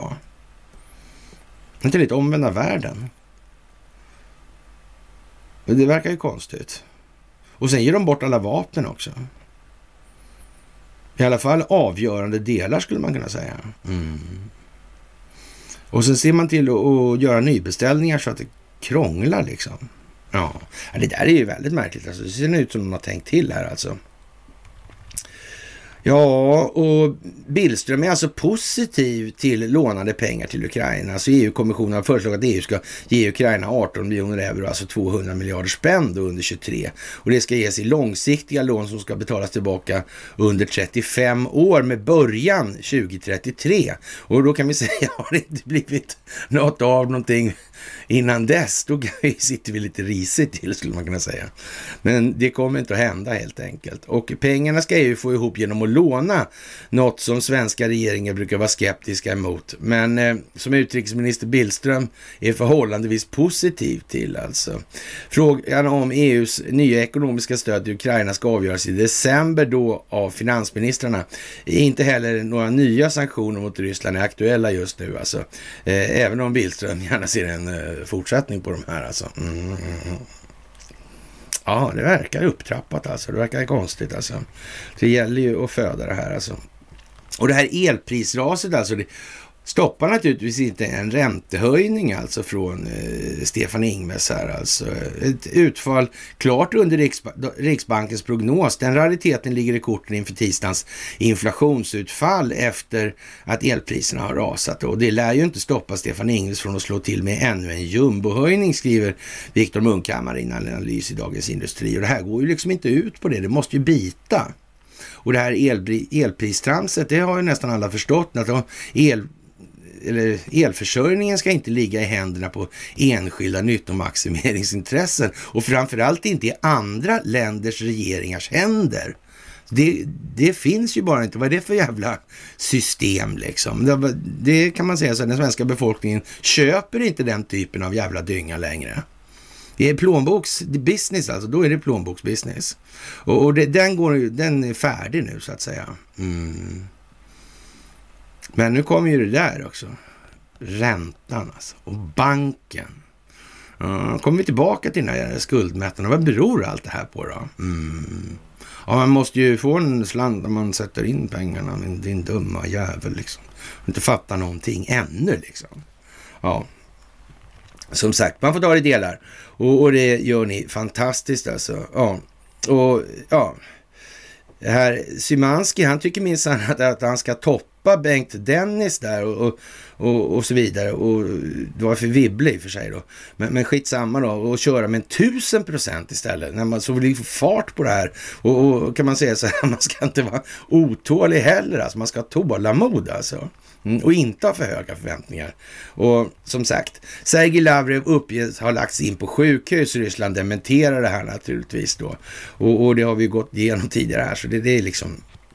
Och ja, som sagt, eh, ja, ryss utrikesminister råder västerländska medier att skriva mer sanning alltså. Ja, eh, det är lite märkligt alltså. Mm, jag vet inte alldeles efter där med brittiska premiärministern också, isoleringen och jag vet inte. Och Eh, ja, Maria Sakarova säger att hon läste amerikanska och brittiska medieberättelser med utrikesministern och, och ja, och, och, säger att vi trodde inte våra ögon alltså. Det där är ju liksom, ja, det där är ju som det är alltså. Vad går det ut på? Kan och Sunak ha varit vidtalade på något vis? Kan de ha fått eh, ja, oemotståndliga erbjudanden ungefär som de här Fifa-gubbarna? Mm. Men de chansar inte på det här med advokaten. Mm. Mm. Han som visste där med sina söner att det fanns mer. Mm. Ja, det där är ju lite udda får man nog fan säga. Det får man nog fan säga. Och Eh, Zelensky tilldelas amerikansk frihetsmedalj. Och, och, det är väl en optik som heter duga, vill jag påstå i det här läget. Och jag tror väl att eh, möjligen så, så kokar det väl ihop här nu alldeles till det här med George Bush, Bandar bin Sultan, BAE, Al-Yamamah-fonden, Luton-moskén. Mm. 9-11. Ja. ja, vi får väl se alltså hur det blir med den saken. I Mexiko så protesterar man mot eh, förändrade vallagar och ja, den djupa staten finns även i Mexiko och man kan väl säga att man kan slå eh, Ericsson Mexico History med mellanslag emellan sådär så blir man väl strax varse kanske. Om det där kan, kanske bara pågått en månad eller ett par år. Ja. Det brukar ju vara så i, på den kontinenten faktiskt, att det har pågått något år alltså.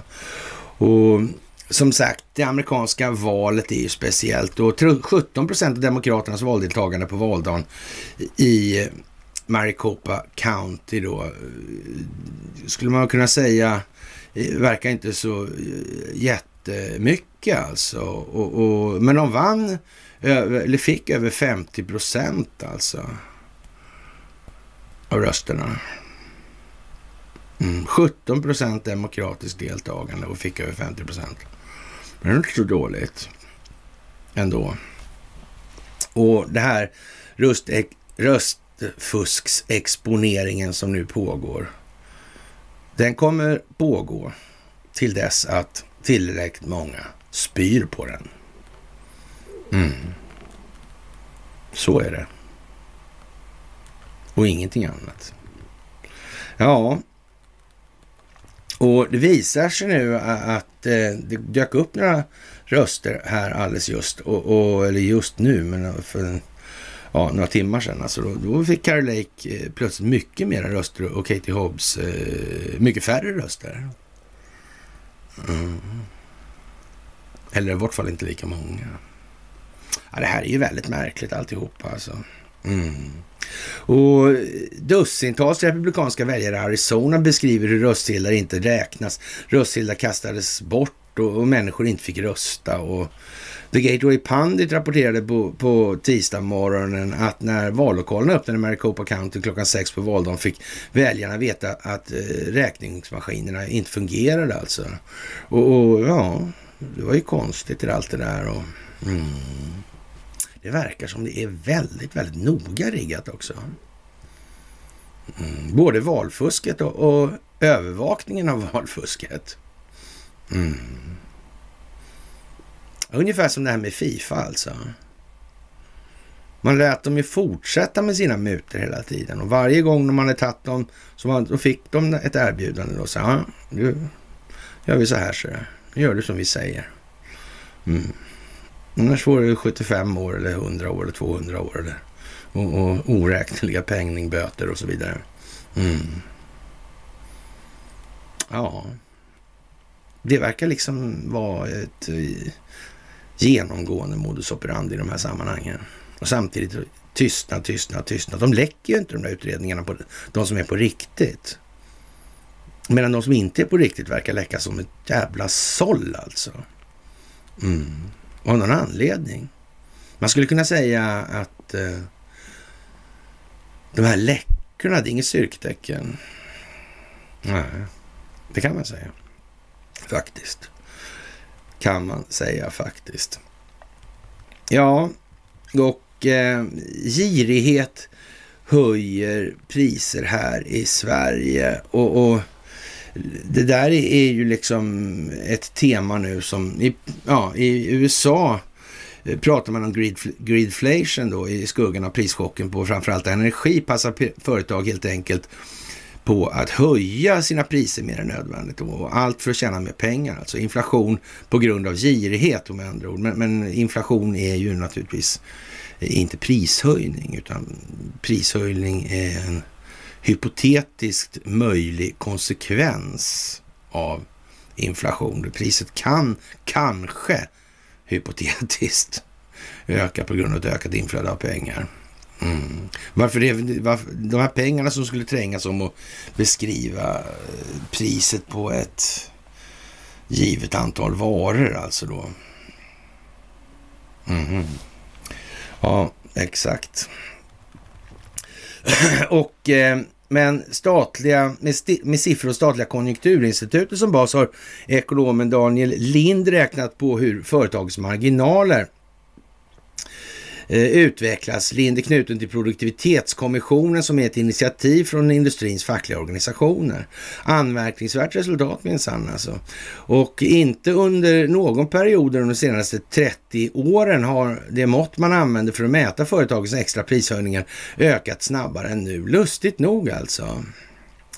Lustigt nog alltså. Hur fan kommer det här sig? Mm. Det är svårt att förstå alltså. Ja, ja. Kanske eh, människor skulle vara lite mer vakna på det här. då. kan det vara något? Ja. Industrin har med god marginal lyckats höja sina priser för att täcka ökade kostnader. Jordbruket också. Och i handeln är det framförallt de stora grossisterna som passar på att öka sina marginaler. Girig flagtion alltså. Mm.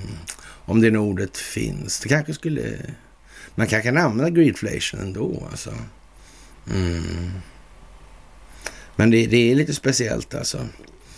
Eh, ja, och, och, man kan väl säga att analysen av den här eh, jävla Pettersson eller Persson då som har skrivit det här, eh, ja, eh, den är ju vad den är va. Eh, eh Ja, det är inte bara en moralisk fråga, skriver han då. Om lite mer än en månad startar avtalsrörelsen. Löner och anställningsvillkor för drygt två miljoner löntagare ska förhandlas.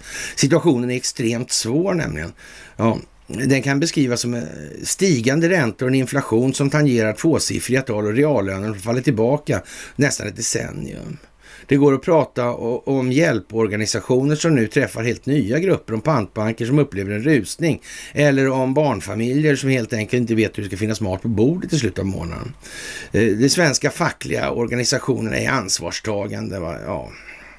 Ända sedan Saltsjöbadsavtalen höll jag på att säga. Men ja, de vet att allt för stora löneökningar kommer att driva på inflationen. Eh, det var ju det där vad inflation var för någonting och det här är ju sånt som handlar om John Maynard Keynes och det här som vi börjar med i det här skuldmättnaden och de grejerna. Och, och ja, som sagt, det blir ju eh, speciellt alltså.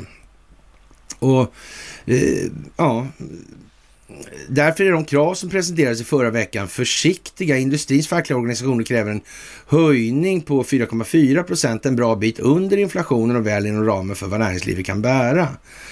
De det vill dessutom ha en satsning på det eh, som har de lägsta lönerna. När det är dyrt att leva drabbas den som har det dåligt betalt hårdast alltså. Måttfulla krav ändå arbetsgivarnas reaktion handlat om att företaget inte har råd. Men vad fan tror idioten liksom? Varför tror de att man driver företag?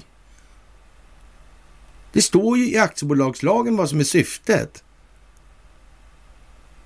i förhållande till ägarna. Det finns liksom ingen diskussion. Det där är någon slags jävla konstig 30-talsromantik som slog ut i blom med folkhemmet och de vanföreställningar som det byggde på. Det får vara slut med det där jävla... Ja, men ska vi införa det äh, rasbiologiska institut och, och myrdalska äh, grönsakstallrikar höll jag på att säga. Ja, men Myrdal var ekonom, den manliga delen, och den andra var eh, en toka som höll på med social ingenjörskonst och beundrar Margaret Sanger. Det var Stockholmsskolan på, på gubben alltså. Mm. Och så när Jan var kompis med den här fantastiska ambassadören i Sverige som gav bort Kinas telekominfrastruktur till Ericsson när han kom tillbaka dit. Mm. Är det här något svårt eller? Jag tror inte det är så svårt faktiskt. Jag tror de flesta som följer det här i alla fall, ja, arbetsgivarnas klagosång skulle ha låtit mer trovärdig om inte siffrorna visat hur man har använt dyrtiderna. Ja, dyrtiderna, dumjävel liksom. Inte ens den är hemma. Hur fan är det med den här, den här produktionssidan, konsumtionssidan och den här grejen i mitten där? Var är han där någonstans i resonemanget då? Vad är pengar för någonting? Inte vad de gör. Vad är pengar och vad för det med sig för konsekvenser för den ekonomiska utvecklingen på lång sikt? Ovillkorligen.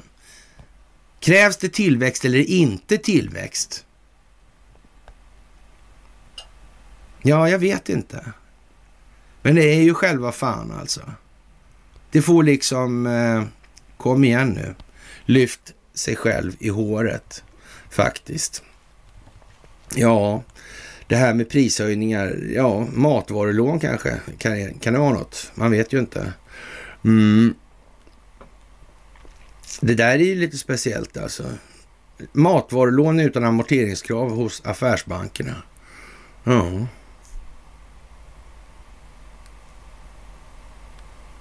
Kanske funkar inte av någon anledning. Nej, jag vet inte. Och som sagt, det här är en jätteapparat globalt alltså. Och det är ett regelrätt krig alltså, fast inte med kulor och missiler eller kinetisk militär verksamhet alltså. Det är inbördeskrig i USA lika förbannat. Och det här inbördeskriget smittar av sig genom den djupa statens interna informationsflöden. Mm. Som global företeelse nu. Och därför blir det inbördeskrig överallt alltså. Och det går inte heller att säga när allt det här är över. Och som sagt, eh, mm, det är vad det är. Och det måste belysas att det svenska rättssystemet inte varken har möjlighet eller förmåga att hantera. Eller vilja ska jag väl säga. Mm. I det här. Att hantera den här situationen med Ericsson till exempel som global företeelse. Det måste bli så. Mm. Men man behöver inte vara orolig för att det inte kommer att de sitter ihop alltså. När det gäller till exempel Investor så är det så här att eh, ja, eftersom det sitter samma personer i det här så blir de andra bolagen kontaminerade. Så de är smittade. Mm. Så är det. Och då finns det bestämmelser för globala oligarker som håller på att finansiera terrorism och sådana där avarter till beteende. Mm. Det finns nya svenska lagar som gäller tidningar och andra. Mm. Det finns terroristlagstiftning. Mm. Undrar hur det har kommit till. Vad är syftet med de där grejerna? Jag har sett att ni har anammat den lilla... Ja, jag har släppt i den här för men, men naturligtvis så är det ju. Alltså, det, man måste förstå att det, det är inte bara ja, jämmer och elände. Man måste lyfta blicken för att se klart. Så är det. Man kan inte stå och titta ner på skorna och tro att man ska se hela skogen. Nej, man får klättra upp i det högsta trädet helt enkelt. Mm. Men det börjar ni göra jättebra. Det är jag jätteglad för att ni har gjort nu. Och eh, det är som sagt, det är grundtonen eller vad vi ska kalla det. Det är fortfarande samma strukturer vi har att göra med. Det har inte hänt så mycket i den delen. Det kan inte göra det heller förrän dess att en tillräcklig förstående, förståelse för, inte bara för naturen på den här typen av problematik, utan också vilka individer och strukturer som medverkar i det här. Alltså. Då kan man börja, gå inte att göra det innan alltså. För då riskerar man att missa det här. Det måste byggas från botten. Mm. Förändringen måste komma nerifrån med den insikten alltså. Mm. Fisken ruttnar från huvudet alltså. Mm. Så man kan säga att ja, allting är för fan korrumperat. Nej, det är säkert inte korrumperat på lägsta nivån i, i många strukturer. Det, det, tror jag inte. Och inte kanske på några nivåer ovanför det heller. Alltså, det så behöver inte vara så. Men man kan säga så här att verkschefer och andra i det här landet eh, ja, ser nog ut att ligga i farans riktning för att inte alltid har satt, har satt befolkningens väl och ve främst i alla fall. Ja. Kanske mera deras ve i sådana fall då. Ja, möjligen. Sådär. Ja, och, och, allt trixande med valen då. Och, och, ekonomin är ju som det är. Det här systemet är den djupa statens system och det gäller att exponera det för hela befolkningen och hela världen alltså. Eftersom det är ett globalt system med Bank of International Settlements, alltså högst upp i det här. Centralbankernas centralbank och så vidare. Mm med sin Baselkommitté som styr bankregleringarna på hela planeten.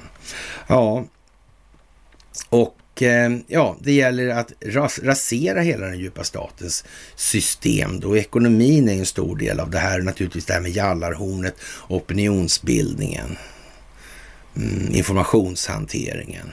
Mm.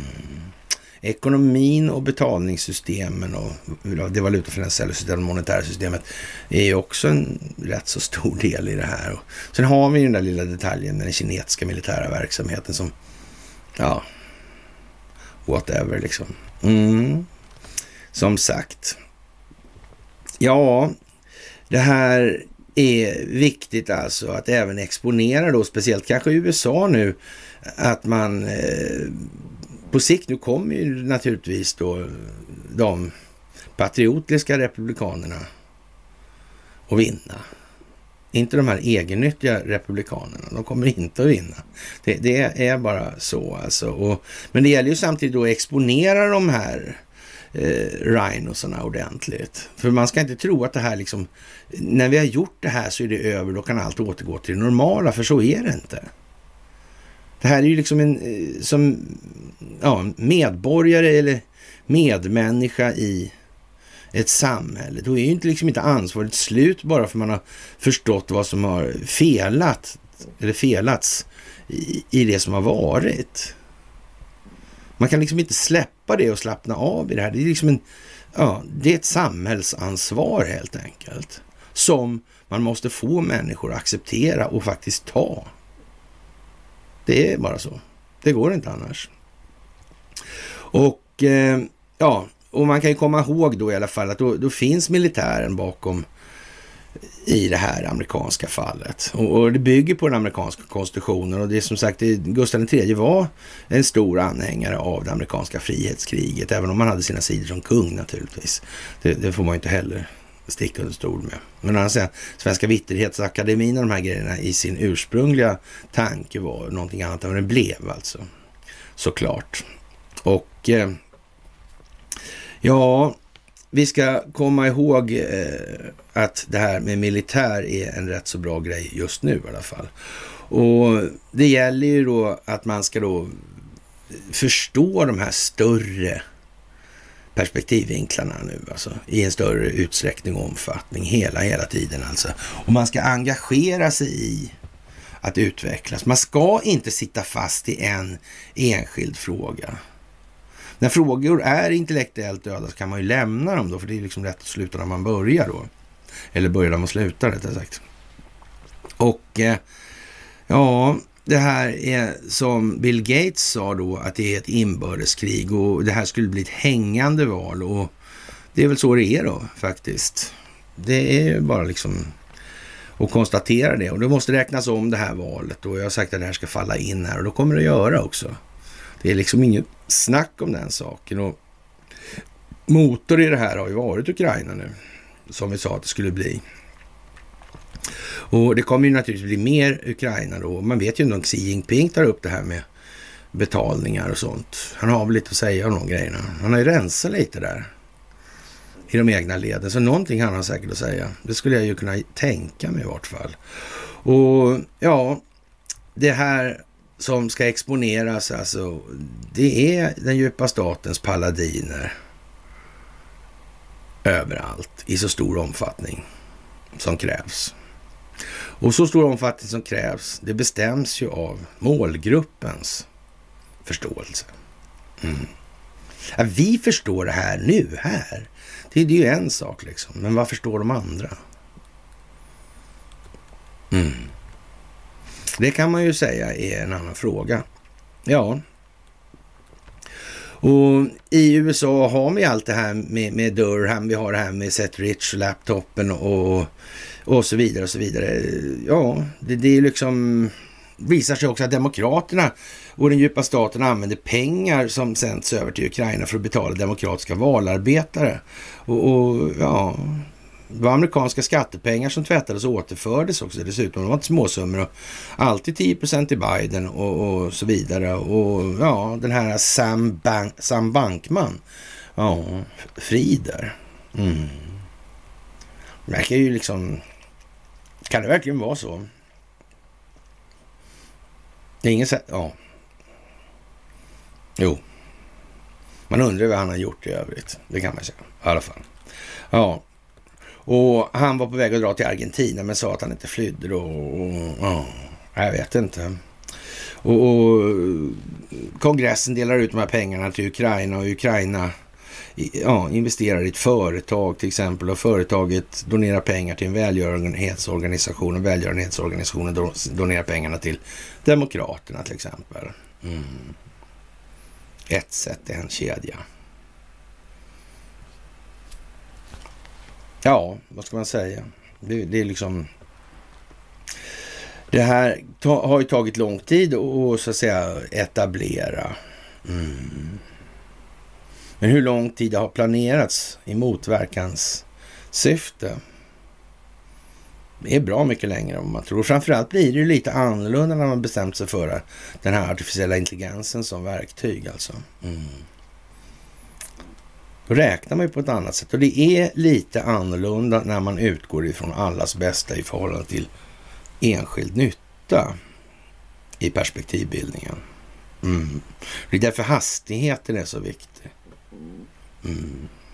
Och när man har fått in tillräckligt mycket mätdata då så att säga. Mm. Och det omvandlas till metadata där då. då. De här preferenskartorna alltså. Mm. Då sätter det här en jävla fart alltså. Så är det ju. Mm. Och så har det gjort.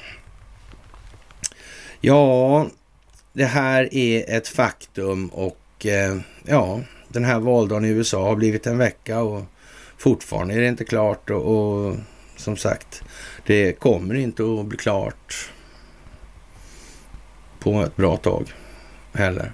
Mm. Och det går inte. Det går inte. Det handlar om manegen. Det handlar om hur mycket man har krattat faktiskt. Ja, och som sagt, Donald Trump säger nu i alla fall att det är inget för honom blir det med talman. Men ja, vi får väl se. Det är en möjlighet som finns där. Å andra sidan, som, som vi har sagt, och det spelar väl ingen roll om han är där eller inte. Kanske Kevin McCarthy göra det där istället. Han behöver väl inte hålla på med sånt liksom. Sitta och, och snaska i, i tv liksom. Alltså tre gånger får man vara i tv eller i tidningarna. Det är när man föds, när man gifter sig och när man dör som farmor. Mm. Annat kallas för exhibitionism. Otillbörligt bekräftelsebehov. ja, ja. Ja, ja, det är så. Och strömmen är cirka 37 gånger dyrare att producera alltså än för två, tre dagar sedan. Och, och ja, som sagt, jag vet inte, det här är, börjar ju bli liksom sådär. Och den här donnan som har gått med ryggsäcken där med, med sprängmedel i, det får väl se egentligen vad, vad, vad det visar sig vara. Men vi kan väl vara säkra på att den turkiska underrättelsetjänsten känner till någonting om det här. Och mm, det handlar ju då det här med att vara en inkubator för terrorism och det, det kanske inte varar så länge till helt enkelt. Mm. Men kanske den svenska militären har eh, till någon del i alla fall visat de kvaliteter som kanske ska vara hos eller rättare sagt har visat på den eh, själsliga utveckling som ska gälla för någon som ska vara militär. I så mått. Kan det vara så? Det kan man nog nästan säga att det är nog så, ja. Men frågan är hur stor den här delen är. Mm. Ja, Y-fronten där alltså, underlivsporslin. Mm. Den här lagen som Sverige, ter terroristbrottslagen 2022 666 alltså. Det är ju konstigt alltså, faktiskt. Mm. Men att tro att det finns en massa folk i den nya regeringen som har hamnat, gått igenom de här partifiltren, det vet jag inte om. Liksom, det var väl ändå eh, ja, det var IG på en sån kommentar nästan alltså. Faktiskt. Och, och turkarna eh, säger ju då naturligtvis att det är eh, faktiskt, ja, det är terrorister bakom det här. Det är ju lite märkligt. Faktiskt. Mm, inte alls märkligt alltså. Mm. Det är nästan som att man ja, anar att dramaturgin är skapad med ett syfte att landa i ett visst utvecklingsförlopp gällande vissa inkluderade parter. Ja, ja. Jag tycker det verkar lite konstigt alltså. Faktiskt. Västafrikanska länder, eller ett land i alla fall, har eh, börjat exportera flytande naturgas. Alltså. Mm. Ja, Mosambik där och jag tror Sida-projekt där också. Men Mm. Skulle det i så fall, om det här finns motverkan mot djupa staten i Sverige också, det behöver ju nödvändigtvis inte vara tillkommen på eget bevåg om man säger som så. Det kan ju vara tillkommen ungefär så när man eh, rätar upp Sida och att man inte har kunnat komma till slut i det beror på att slutet är lite för stort för att exponera med hänsyn taget till vad som pågår i det här. Då. Mm. Alltså fotboll i all ära, men eh, det är knappast ett globalt folkbildningsprojekt i alla fall, att det har pågått korruption i Fifa. Det kan inte komma som någon... Men visst. Mm. Ja, som sagt. Och, och, strategi för Sveriges utvecklingssamarbeten då finns det på regeringen.se. Mm. Och sen blev helt plötsligt Kristersson sådär kindpussig, liksom proffsig. Mm. Inte så här bondsk som Magdalena. Nej. Mm. Nej, jag tror inte Magdalena är så bondsk egentligen. Alltså, faktiskt. Jag tror hon är ja, speciellt. Och det kommer en artikel på Russia Today idag om amerikanska sängkamrater alltså av en amerikansk journalist. Det är en otroligt eh, innehållsrik artikel alltså och eh, den är bra, alltså jättebra. Och, och, vad ska man säga, det är, säger ju mycket av det här som vi har beskrivit allting då, eh, fast eh, lite mindre sådär att Eh, Eh, ja, ska vi säga så här, typ att Josef Stalin blev då rasande när han i mars 45 fick reda på att hans förmodade allierade från andra världskriget, Washington, förhandlade med de ryska nazisterna, tyska nazisterna bakom hans rygg. I själva verket, enligt berättelser från vissa historiker, startade den eh, amerikanska spionen och blivande CIA-chefen Allan Dall i huvudsak det kalla kriget när han förde hemliga samtal med Waffen SS-generalen Karl Wolf när Hitlers regim närmade sig sin kollaps. Och vi kan väl säga, det är klart den här, nazi, den här nazisten, den här journalisten, man kan inte kräva om honom så himla mycket alltså. Det går inte att kräva av, av liksom det där med att han ska gå och kolla med Sullivan Cromwell och, och, och kolla det här, vilka som företrädde eh, Wallenbergs eller Investors intressen i Washingtonförhandlingarna och, och Bosch-affären. Det går liksom inte att ha koll på allting. Vi har ju inte koll på allting. Egentligen kan man säga, vi har kanske inte Eh, alltså, okay, vi kanske har mer koll då. Det har vi nog naturligtvis, vi har lättare och vi utgår från rätt punkt. Går man lite från fel punkt, då är det inte alls så lätt att, att förstå det här. Och det här med vad, vad sa Stalin egentligen om de här papperna med, med Raoul Wallenberg? Alltså var det några som hade samarbetat med nazisterna sedan långt före 38 och så vidare. Det kan man inte begära att han ska veta. Han vet knappt vem Raoul Wallenberg är ens.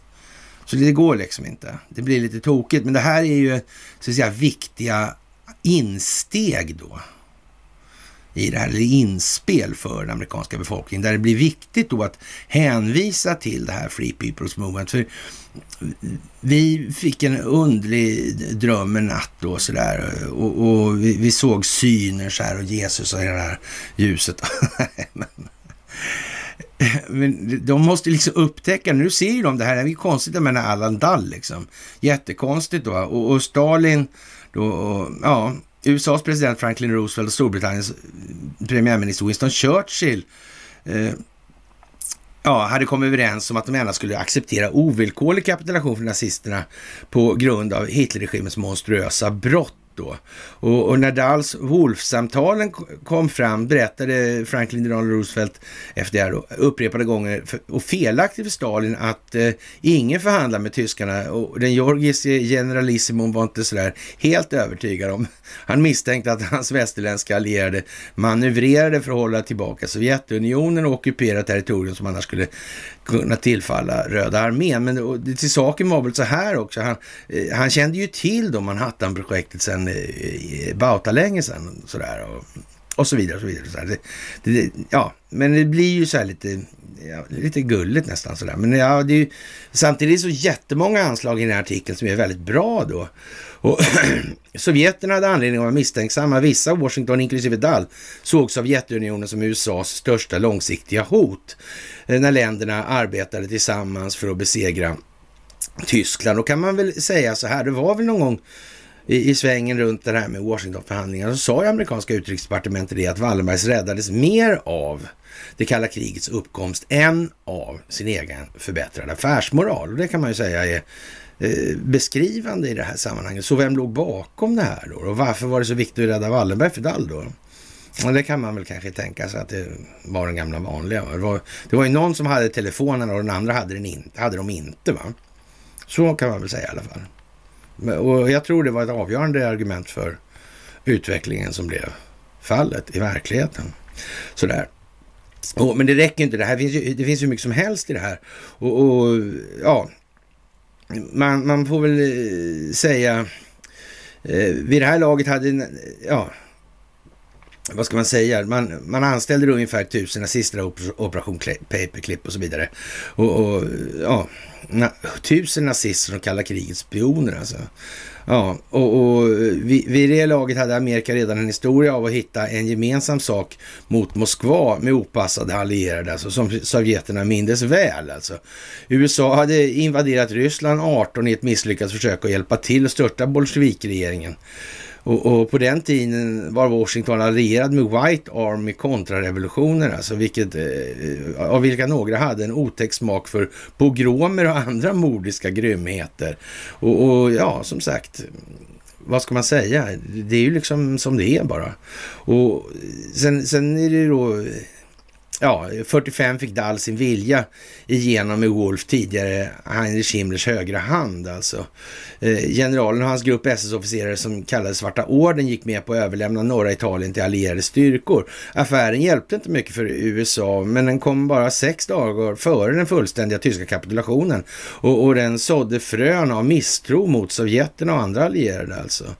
Och den här Wolf, han förskonades från galgen då eftersom Nürnberg och klagarna mystiskt nog tog bort honom för sin lista över stora krigsförbrytare. Och den här Wolf då skulle vi kunna nästan sätta vad som helst på finns kopplad till en del svenska intressen i de här sammanhangen alltså. Och det här är liksom lite, lite skoj. Jag tycker ni ska försöka läsa den här artikeln. Alltså. Och naturligtvis kom ju våran gamla kära vän då tillbaka, Reinhard Gehlen där, han som var kompis med Tede Palm alltså som står där uppe någonstans. Ja, det där är vad det är helt enkelt. Man får väl nästan säga den amerikanska regeringen anställde nazister för mer än bara spionera. Över 1600 inklusive vetenskapsmän och ingenjörer togs till USA under paperclip, alltså för att hjälpa till att vinna det kalla kriget med sina tekniska färdigheter. Eh, ja, det var Werner von Braun och så vidare i det här.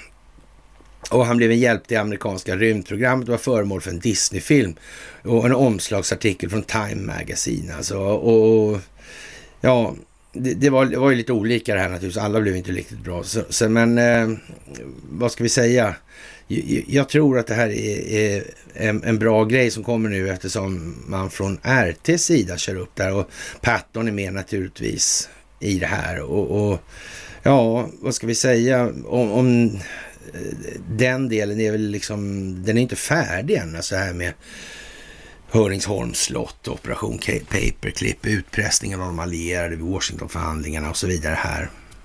Mm, han slapp Nürnberg. Mm. Det är ju liksom ingen risk att inte Brönn och Dall hade åkt med där. Jag menar innehållet i, i deras arkiv, det är, det är nog vad det är, Wallenbergarkivet alltså. Så. Det är inte alla som tycker att det är jättekul alltså, tror jag. Och det skulle ge ett enormt genomslag faktiskt. Ja, det finns massor alltså i det här att läsa och, och den är alldeles för lång, men jag kan inte låta bli ändå att göra det. Alltså för man, man får eh, fullständigt klart för sig att det vi sitter och mässar om, eller har mässat om på föreläsningar och så vidare, det är ju så att säga det som är direkt kopplat och det som mera går på kärnan rakt av. Alltså, men allt som har hänt i USA i de här sammanhangen har ju inte vi en aning om, men det är väl mycket mycket lätt att, att, få ihop det. Varför det blev som det blev. När man, det är solklart att det blir så. Det stärker bara upp det här. Att det faktiskt är som vi säger då. Det går inte ens att diskutera längre. Ju mer man får då. då. Och sen kommer det då med, med, hur det här övergår då sen. Det blir terrorismen och så vidare. Mm, det kalla kriget blir terrorismen. Det går vi igenom på en föreläsning också. Det här har man också gått igenom då. Fast man återigen, man tar det från andra hållet då. Och det här med Reinhard Gehlen är ju lite sådär speciellt, tycker vi nog alltså. Och ja, det är värt, väl värt liksom och tiden att försöka komma ihåg lite av det där faktiskt. Och det är naturligtvis med det här Bandera och det har med Ukraina att göra och, och kopplingarna. Mm. Och kopplingarna, alltid när det finns nazism i det här, då finns det någon grund också. Sådär. Ja, det är ju bara så. Och Azov-bataljoner och annat alltså. Mm. Det är liksom som det är nu här. Det är en journalist som tidigare skrivit och redigerat för Blomberg och flera stora dagstidningar, mm, amerikanska. Det är lite lustigt alltså. Mm.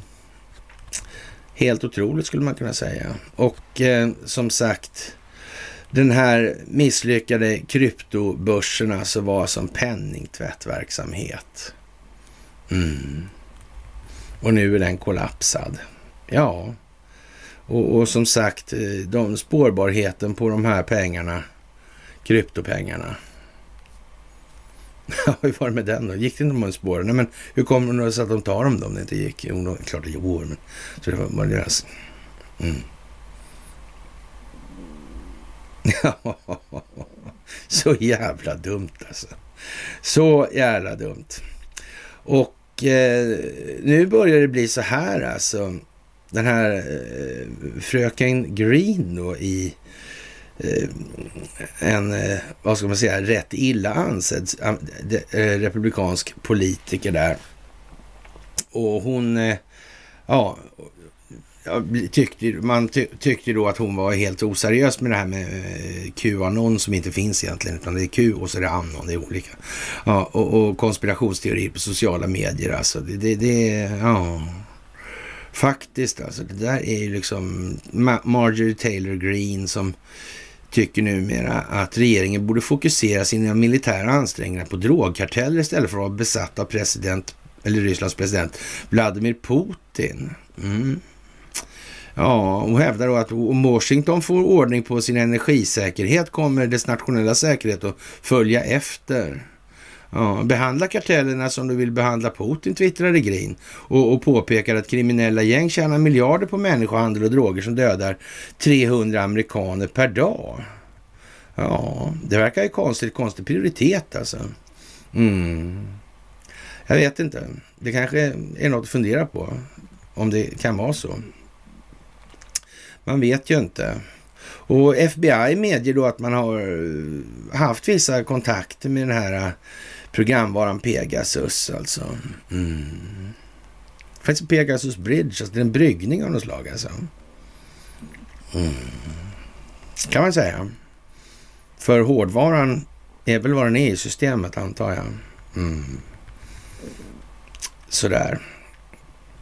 Ja, och som sagt, om det skulle visa sig vara svenskar i Istanbul inblandade så är det ju inte sådär jättekul alltså. Nej. Eh, vi tog upp en grej om motortorpedbåt, alltså MTB. Alltså. Mm. Det där är lite lustigt alltså. Mm. Varför kommer de där upp i flödena? Därför jag har varit maniskt intresserad av ja, krigsbåtar liksom. ja, det kan vara därför. Ja, nej men ändå. Alltså, det här verkar det har gått över lite mer på när man kommer sådana grejer som man kan läsa om det här konstigt. Ungefär som det här med Titanic Olympic och det där. Britannic och sådär. Mm. White Star Line helt enkelt. Ja, ja. Och eh, ja, det kommer alltså att bli värre innan det blir bättre. Och det måste bli det. Mm. Det måste bli det. Det är den här uh, stora massan. Mm. De måste förstå någonting mer alltså. Mm. Lite grann. Det var inte så mycket de behöver förstå, men lite grann. Men nu är det ganska mycket tydligare också. Så det, det löser sig så att säga, det gör det ju. Och eh, ja, det verkar märkligt det där med Greta. Oh jag vet inte vad man ska säga om det där egentligen. Greta Thunberg. Märkligt fenomen alltså. Det börjar bli ännu mer märkligt efterhand alltså. Mm. Och, och, som sagt, Zelensky och Bush ska framträda tillsammans den här veckan som kommer. Ja, det där är ju lite sådär kanske. Mm. Faktiskt. Man får väl se, helt enkelt. Det är väl möjligt att eh, det går ihop så ordentligt alltså. Så, som sagt. Det är inte svårt att hitta kopplingarna mellan Bandar bin Sultan och George Bush. Det är inte svårt att hitta Bandar bin Sultan i skapandet av al-Yamamah-fonden, med Saudi, Oil for Arms. Det är inte svårt att hitta Al-Yamamah-fonden i finansieringen av sunnisekteristisk extremism eller extrem islam alltså. Mm. Extrem islamism. Ja. Loton-moskén till exempel. Bombningen i Stockholm. Mm. Det där är inte svårt. Det är det inte. Det ska man komma ihåg nu alltså. Så längre bort är det inte. Så när det börjar bli så att Obama ska hänga ihop och göra jippo ihop med Bush och Bush ska göra med Zelensky. Mm. Man krymper det här då. Ungefär som man kan, måste ha kort, tillräckligt kort tidsspann för att det ska vara överblickbart. Så nu ställer man dem bredvid varandra på scenen. Mm. I princip. Ja. Och så gäller det att de kommer ihåg att det är samma Zelensky, samma Bush och samma Obama och sådär. ja. ja, men det är lite speciellt får man nog säga. Och, och, man kan ju undra varför MSB inte skyddar befolkningen mot den djupa staten. Ja, det kan man verkligen fråga sig. Alltså. Mm. Det här med Qatar till exempel, fotbolls-VM. Det är uppenbart storpolitik och det går inte att köra det hela vägen ännu. Nej, det gör det inte. Nej. Det gör ju inte det. Ericsson finns i Qatar. Mm. Det gör han. Al Jazeera finns också i Qatar. Mm. Det kan man säga är speciellt alltså. Man undrar ju där när då eh, Sepp Blatter uttalar sig för Al Jazeera. Men det kan inte vara så att Sepp Blatter inte visste att han skulle torska. Det finns ju inte på en karta ens alltså. Nej. Mm. Hur tidigt visste han det då? Kanske så tidigt som att Lennart Johansson förlorade. Mm. Man vet ju inte. Helt enkelt hur tidigt det där var. Mm. Men att eh, det mest spelkorrupta, fotbollsspelkorrupta landet på jorden skulle ha en Uefa-ordförande som inte visste någonting om någonting. Ja, men kanske är så. Det kanske är så. Det kanske är så. Man vet ju inte liksom sådär. Ja. Och för att göra det hela lite bättre då så säger en av eh, topprådgivarna till Zelensky att eh, ja, man måste nog ställa till krig med Iran. Liksom. Jag vet inte om, om de regionala eller geografiska betingelserna utgör något hinder i saken för en invasion. Nej, nu när de har fart där uppe menar jag, där med Cherson. Ja, det är ju södra Ukraina. Det är bara att sätta full fart det där. Eller är det någonting annat som är problemet där nu? Eh, jag vet inte faktiskt. Jag vet inte. Och det kan man ju tycka är lite speciellt. Ja, som sagt, nu för tiden så är vi på den nivån att vi har ju inte en chans att hinna igenom eh, hela tiden, det är ju dygn är ju liksom hur långt som helst idag. Och, och, det visar sig nu att Expressen tar upp vår gamle käre Kornu här och, och Vildräng 52 skrev första boken då och behöll han det som hemlighet för mamman lilla.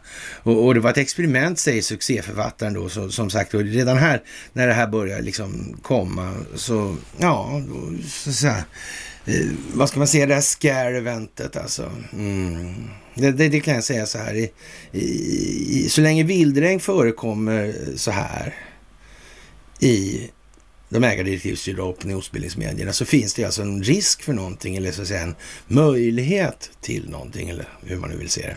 Ja. Och, och just nu skriver Lars eh, på sin tolfte roman. Hans senaste Kungshjärta kom ut i somras. 52-åringen som också har fått stor uppmärksamhet för sin blogg Corner KP, därför jag kallar han för Corner. Vi kallade honom för det förr, för eh, 15 år sedan eller sådär. Och där han bland annat live-rapporterar om kriget i Ukraina eller gör bort sig angående i monetärmekanik kan man ju säga också om man vill vara elak.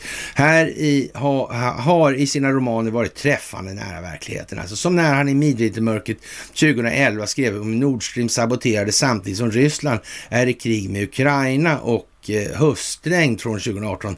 Ja, skildrar han hur Ryssland invaderar Ukraina. Vildren kombinerar jobbet med bloggen som uppdateras dagligen med flera texter med att skriva böcker. Arbetsdagarna är inrutade och aldrig kortare än tio timmar. Disciplinerna kommer med åldern och framförallt är det en lustdriv. Men när jag gör någonting det är kul, då kan jag jobba mycket som helst, säger han då. Korn alltså. Jaha, och, och, han var inte disciplinerad i skolan och så vidare. Och, och sen kan man väl hoppa över lite sådär. Men eh, Ja, mamman såg hans talang för att skriva, fick höra att hans sonens noveller lästes upp i klassrummet alltså. Och du måste bli författare, säger mamma då sådär. Och, och så gjorde hon eh, jag gjorde ett experiment. Elva månader senare berättade Wildräng att han hemlighöll att han höll på att börja skriva böcker alltså. Och, och ja, han berättade inte det för mamma ens alltså. Mm. Och som sagt, vips så hamnade han på det och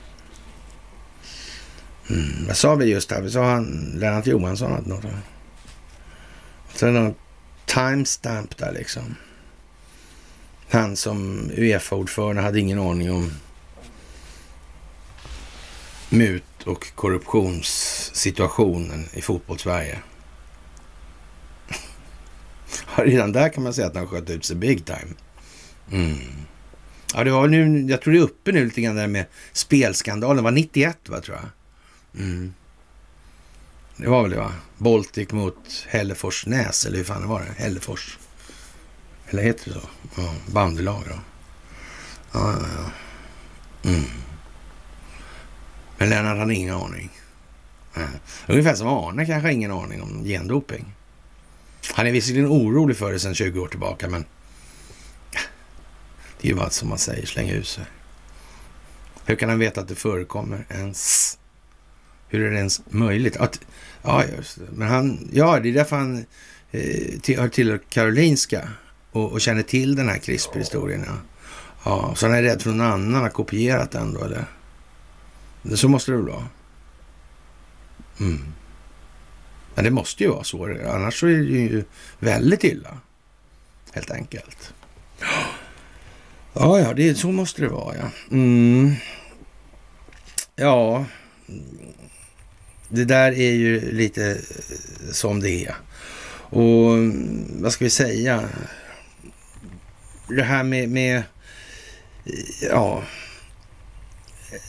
indiska alltså, och ku och elefanter och mm, rhinos. Mm. Ja, det kommer i tiden alltså. Humor i folkbildningen skulle jag vilja påstå. Det, det, vill jag nog påstå. Och Freud är botten. Och jag tänkte vi skulle avsluta med en liten annorlunda grej idag. Och eh, som jag själv har författat då. Och, och, det är ju naturligtvis inte så roligt att lyssna på. Men, men eh, ja, vi, vi behöver inte köra längre här. Jag tror vi har kommit igenom så mycket vi pallar egentligen. Genom att inte diskutera de verkliga tankekedjor som binder oss till illusionen och som och genom inte att frivilligt acceptera ett eget personligt ansvar för utvecklingen av vår egna medvetna medvetenhet och därmed vårt välbefinnande förevigar vi också den grundläggande offermentalitetens kedjor till vår egen intellektuella impotens och psykosociala ohälsa som metod, oavsett om våra bindningar skapar fysiskt eller psykiskt lidande. Den konstanta parametern bland nästan alla religioner, trosförställning alltså, utan sakligt betingad grund, inklusive gudar, pengar och konsumism och så vidare, består av kravet på att vi allt mer villigt måste acceptera den erbjudna illusionen om vi ska kunna bli frälsta, födda på nytt, nå nirvana, leva evig lycka, lycka, göra massor med pengar och gå bekvämt i pension, etc. etc. Allt genom att inte betrakta grunderna till varför Ja, egentligen upplever de känslor som vi själva upplever, ställda inför givna betingelser. Ja, hur kommer det sig? Ju mindre vi förstår av oss själva, desto bättre är det helt uppenbarligen i dagens läge. Dessa trots att vi uppenbarligen inte kan förstå någon annan människa i hela världen än oss själva. Det, vi kan aldrig förstå någon annan bättre än oss själva. Det är bara så. Vi kan bara uppleva våra egna känslor. Alltså. Eftersom det är den enda människa vars känslor någon kan uppleva till fullo. Ingen kan uppleva någon annans känslor. Det är bara de som är empatiska som kan det. Mm, ja, jag kunde inte låta bli. Ja. Och eh, vi får hela tiden höra att samhället, samhällets utbildade psykologer minsann vet vad de gör. Men en noggrann läsning av god sed antyder inte längre bara för mig att det är helt enkelt intensivt och ofta snävt utbildade utövare istället för holistiska ledare. Vilket också naturligtvis gör dem till enkla offer för sin egen oförmåga till medvetet medvetande. Ingen blir bättre på någonting än vad den är i verkligheten. Att be en färgblind beskriva en färgpalett är trots allt bara vad det är. Har du någonsin undrat varför denna psykologiska helandes konst och dess magiker hävdar att deras metoder inom sitt yrke äger en praxis?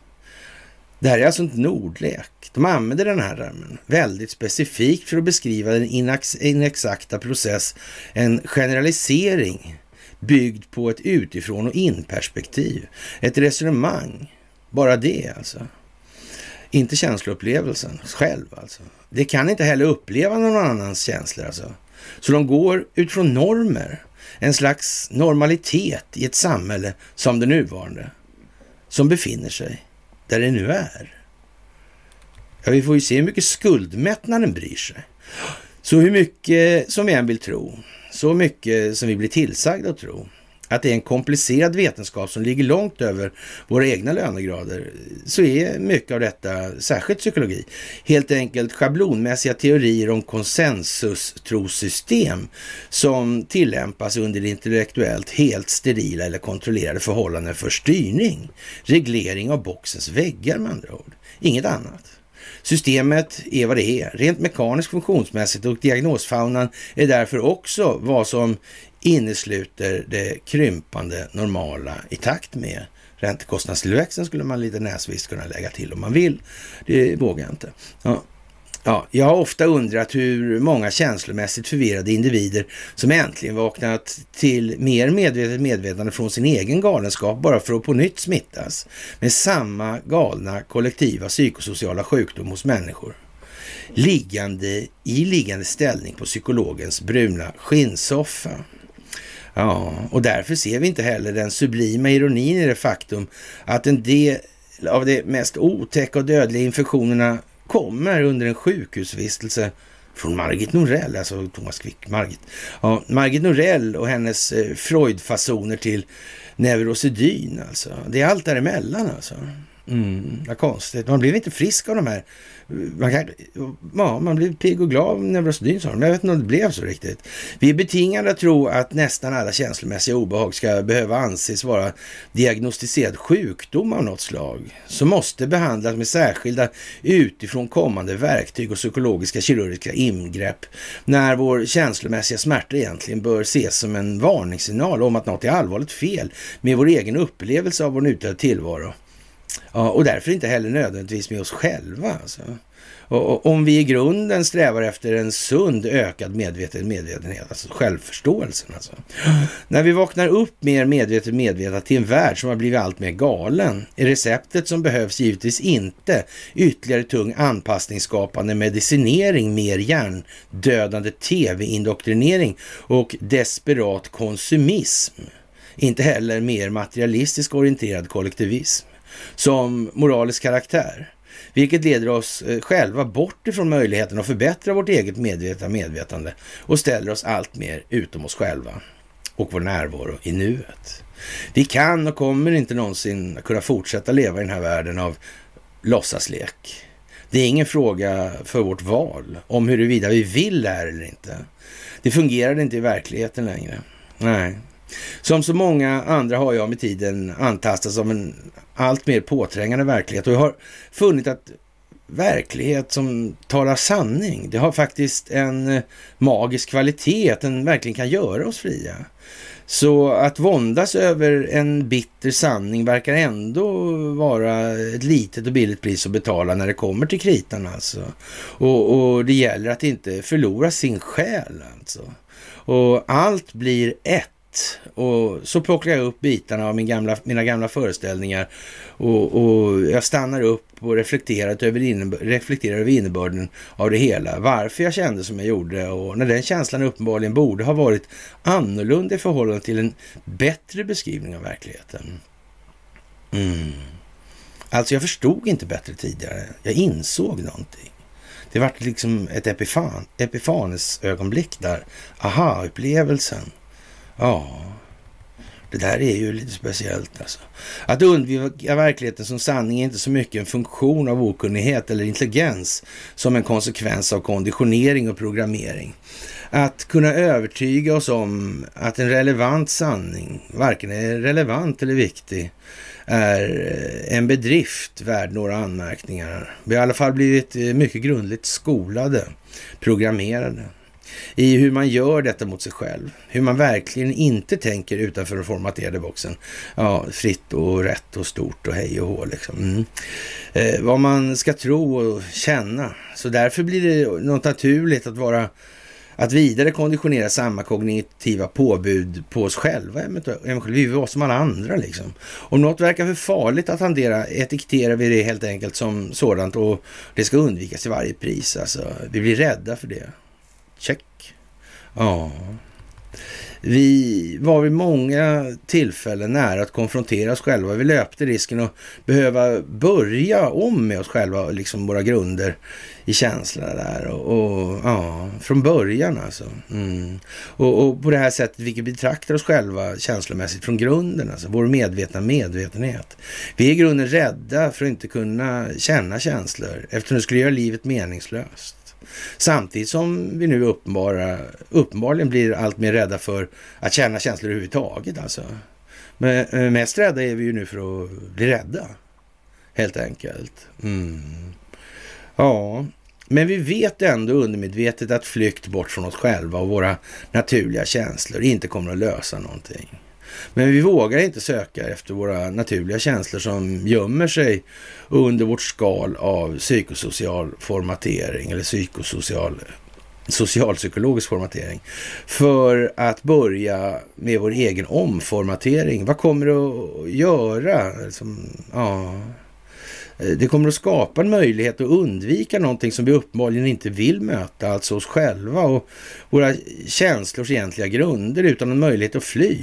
För då måste vi ju förändra oss själva utvecklas alltså. Så vi dyker ner i en virvlande mörk avgrund och avfärdar frågan som hopplös eller olöslig. Jag är ju som jag är liksom, sån är jag ja. Mm. Vi sköljs upp någonstans nedströms, fastklamrade vid självbedrägeris hala klippor. Gärna så ser vi då ja, det hela som liggande bakom oss på något vis. Alltså. Vi, vi avger ett löfte om att aldrig komma in på den vägen igen. Alltså. Nej. Den som ledde oss eh, till det kalla mörkret inom oss själva. Och ändå så dröjer sig minnet kvar likt ett slags intellektuellt ärr i våra känslor. Grunderna till känslorna har börjat erodera. Men det finns ljus alltså. Det finns ljus längre fram längs vägen. Livets väg alltså. Ja, och med det kära vänner så får vi väl ha gjort det här för idag. Det blev väl långt så det räcker om vi säger som så. Och då hann vi inte någonting egentligen. Med det så tackar vi för idag och sen så hörs vi senast på onsdag. Och det kan vi ju säga, det verkar ju vara långt borta. Det tror jag vi gör innan. Okej, okay. eh, men i alla fall en trevlig måndagkväll på er.